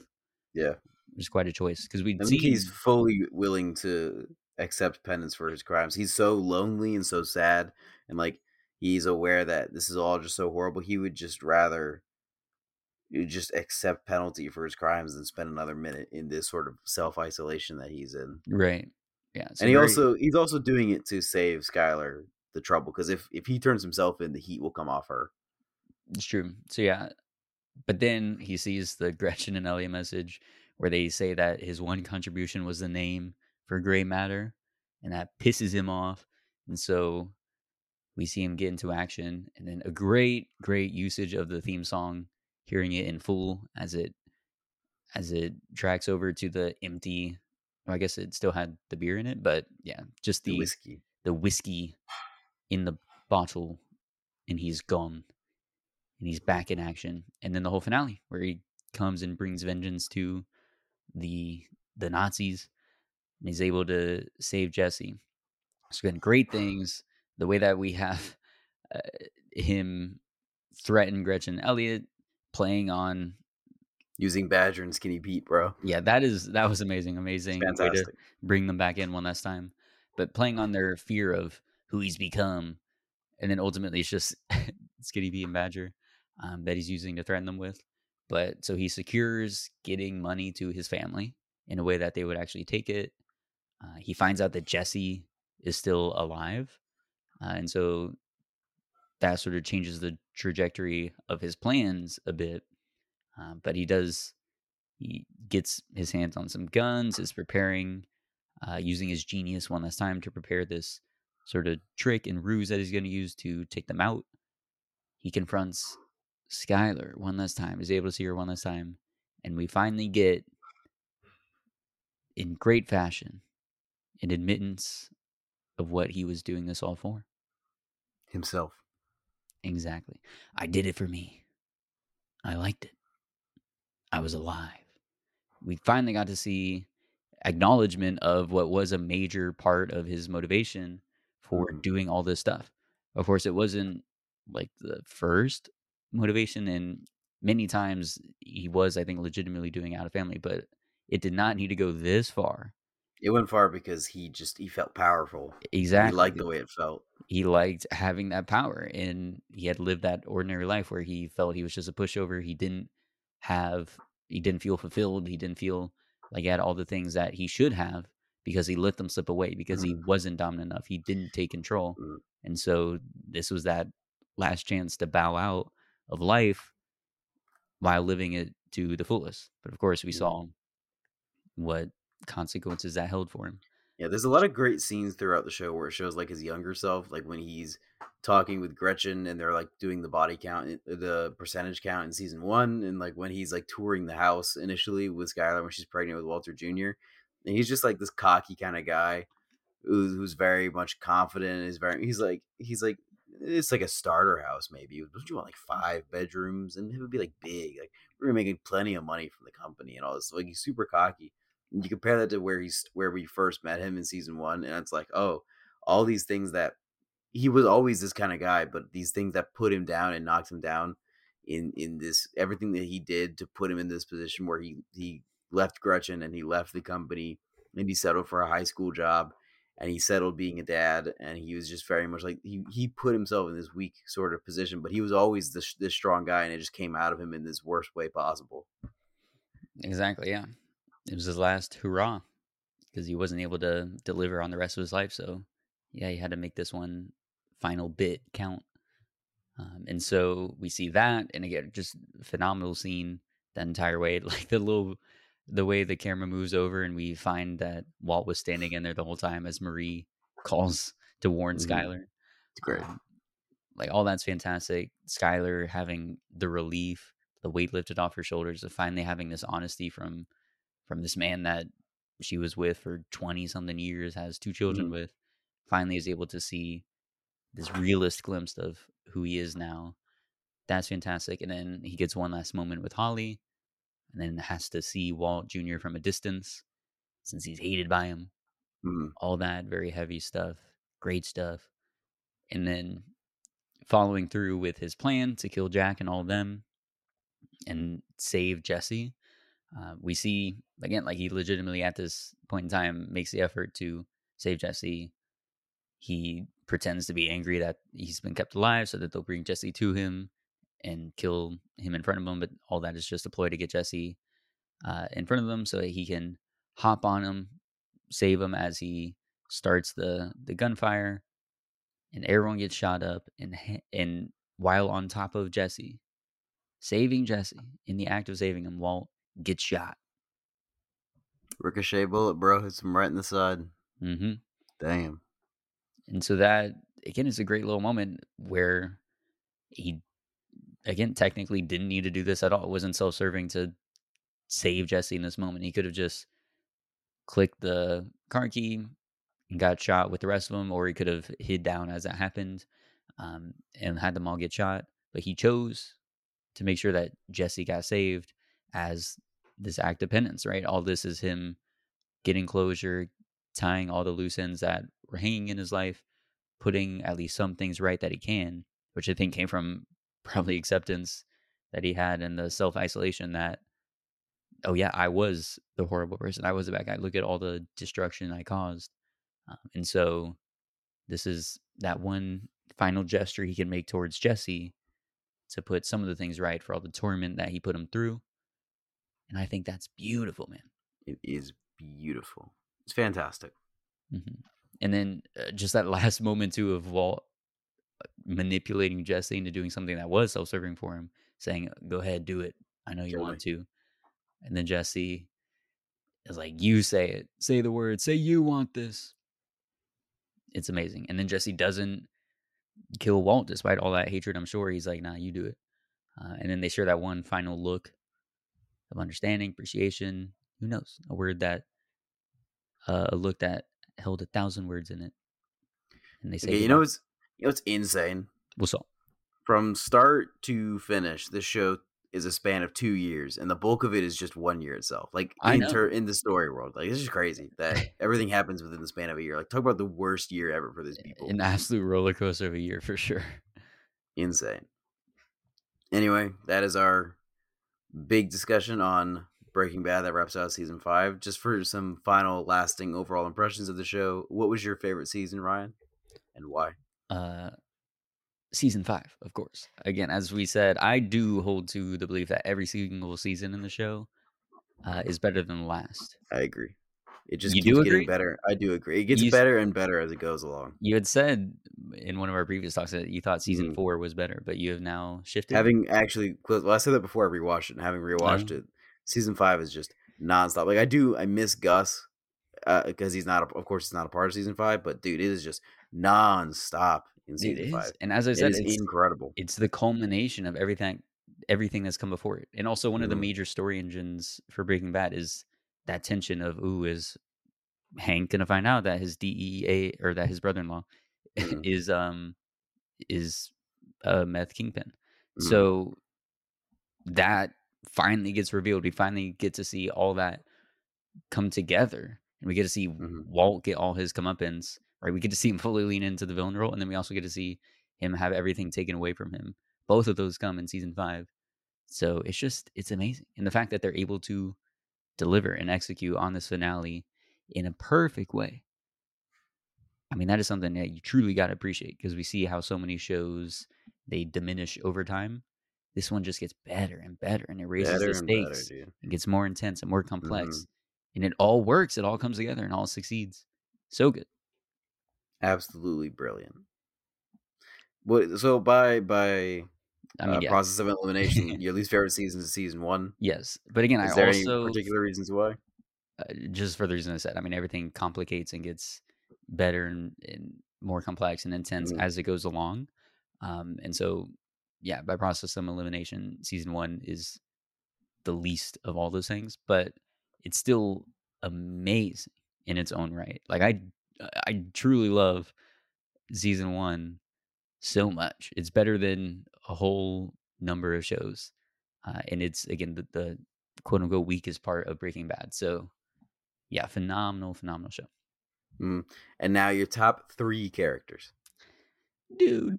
I love them all. They're so good. Mhm. I mean, Walt is number one just because he's such an incredibly written character. I mean, the depth and complexity that dude has Mhm. is amazing. One of the most well written characters of all time, surely.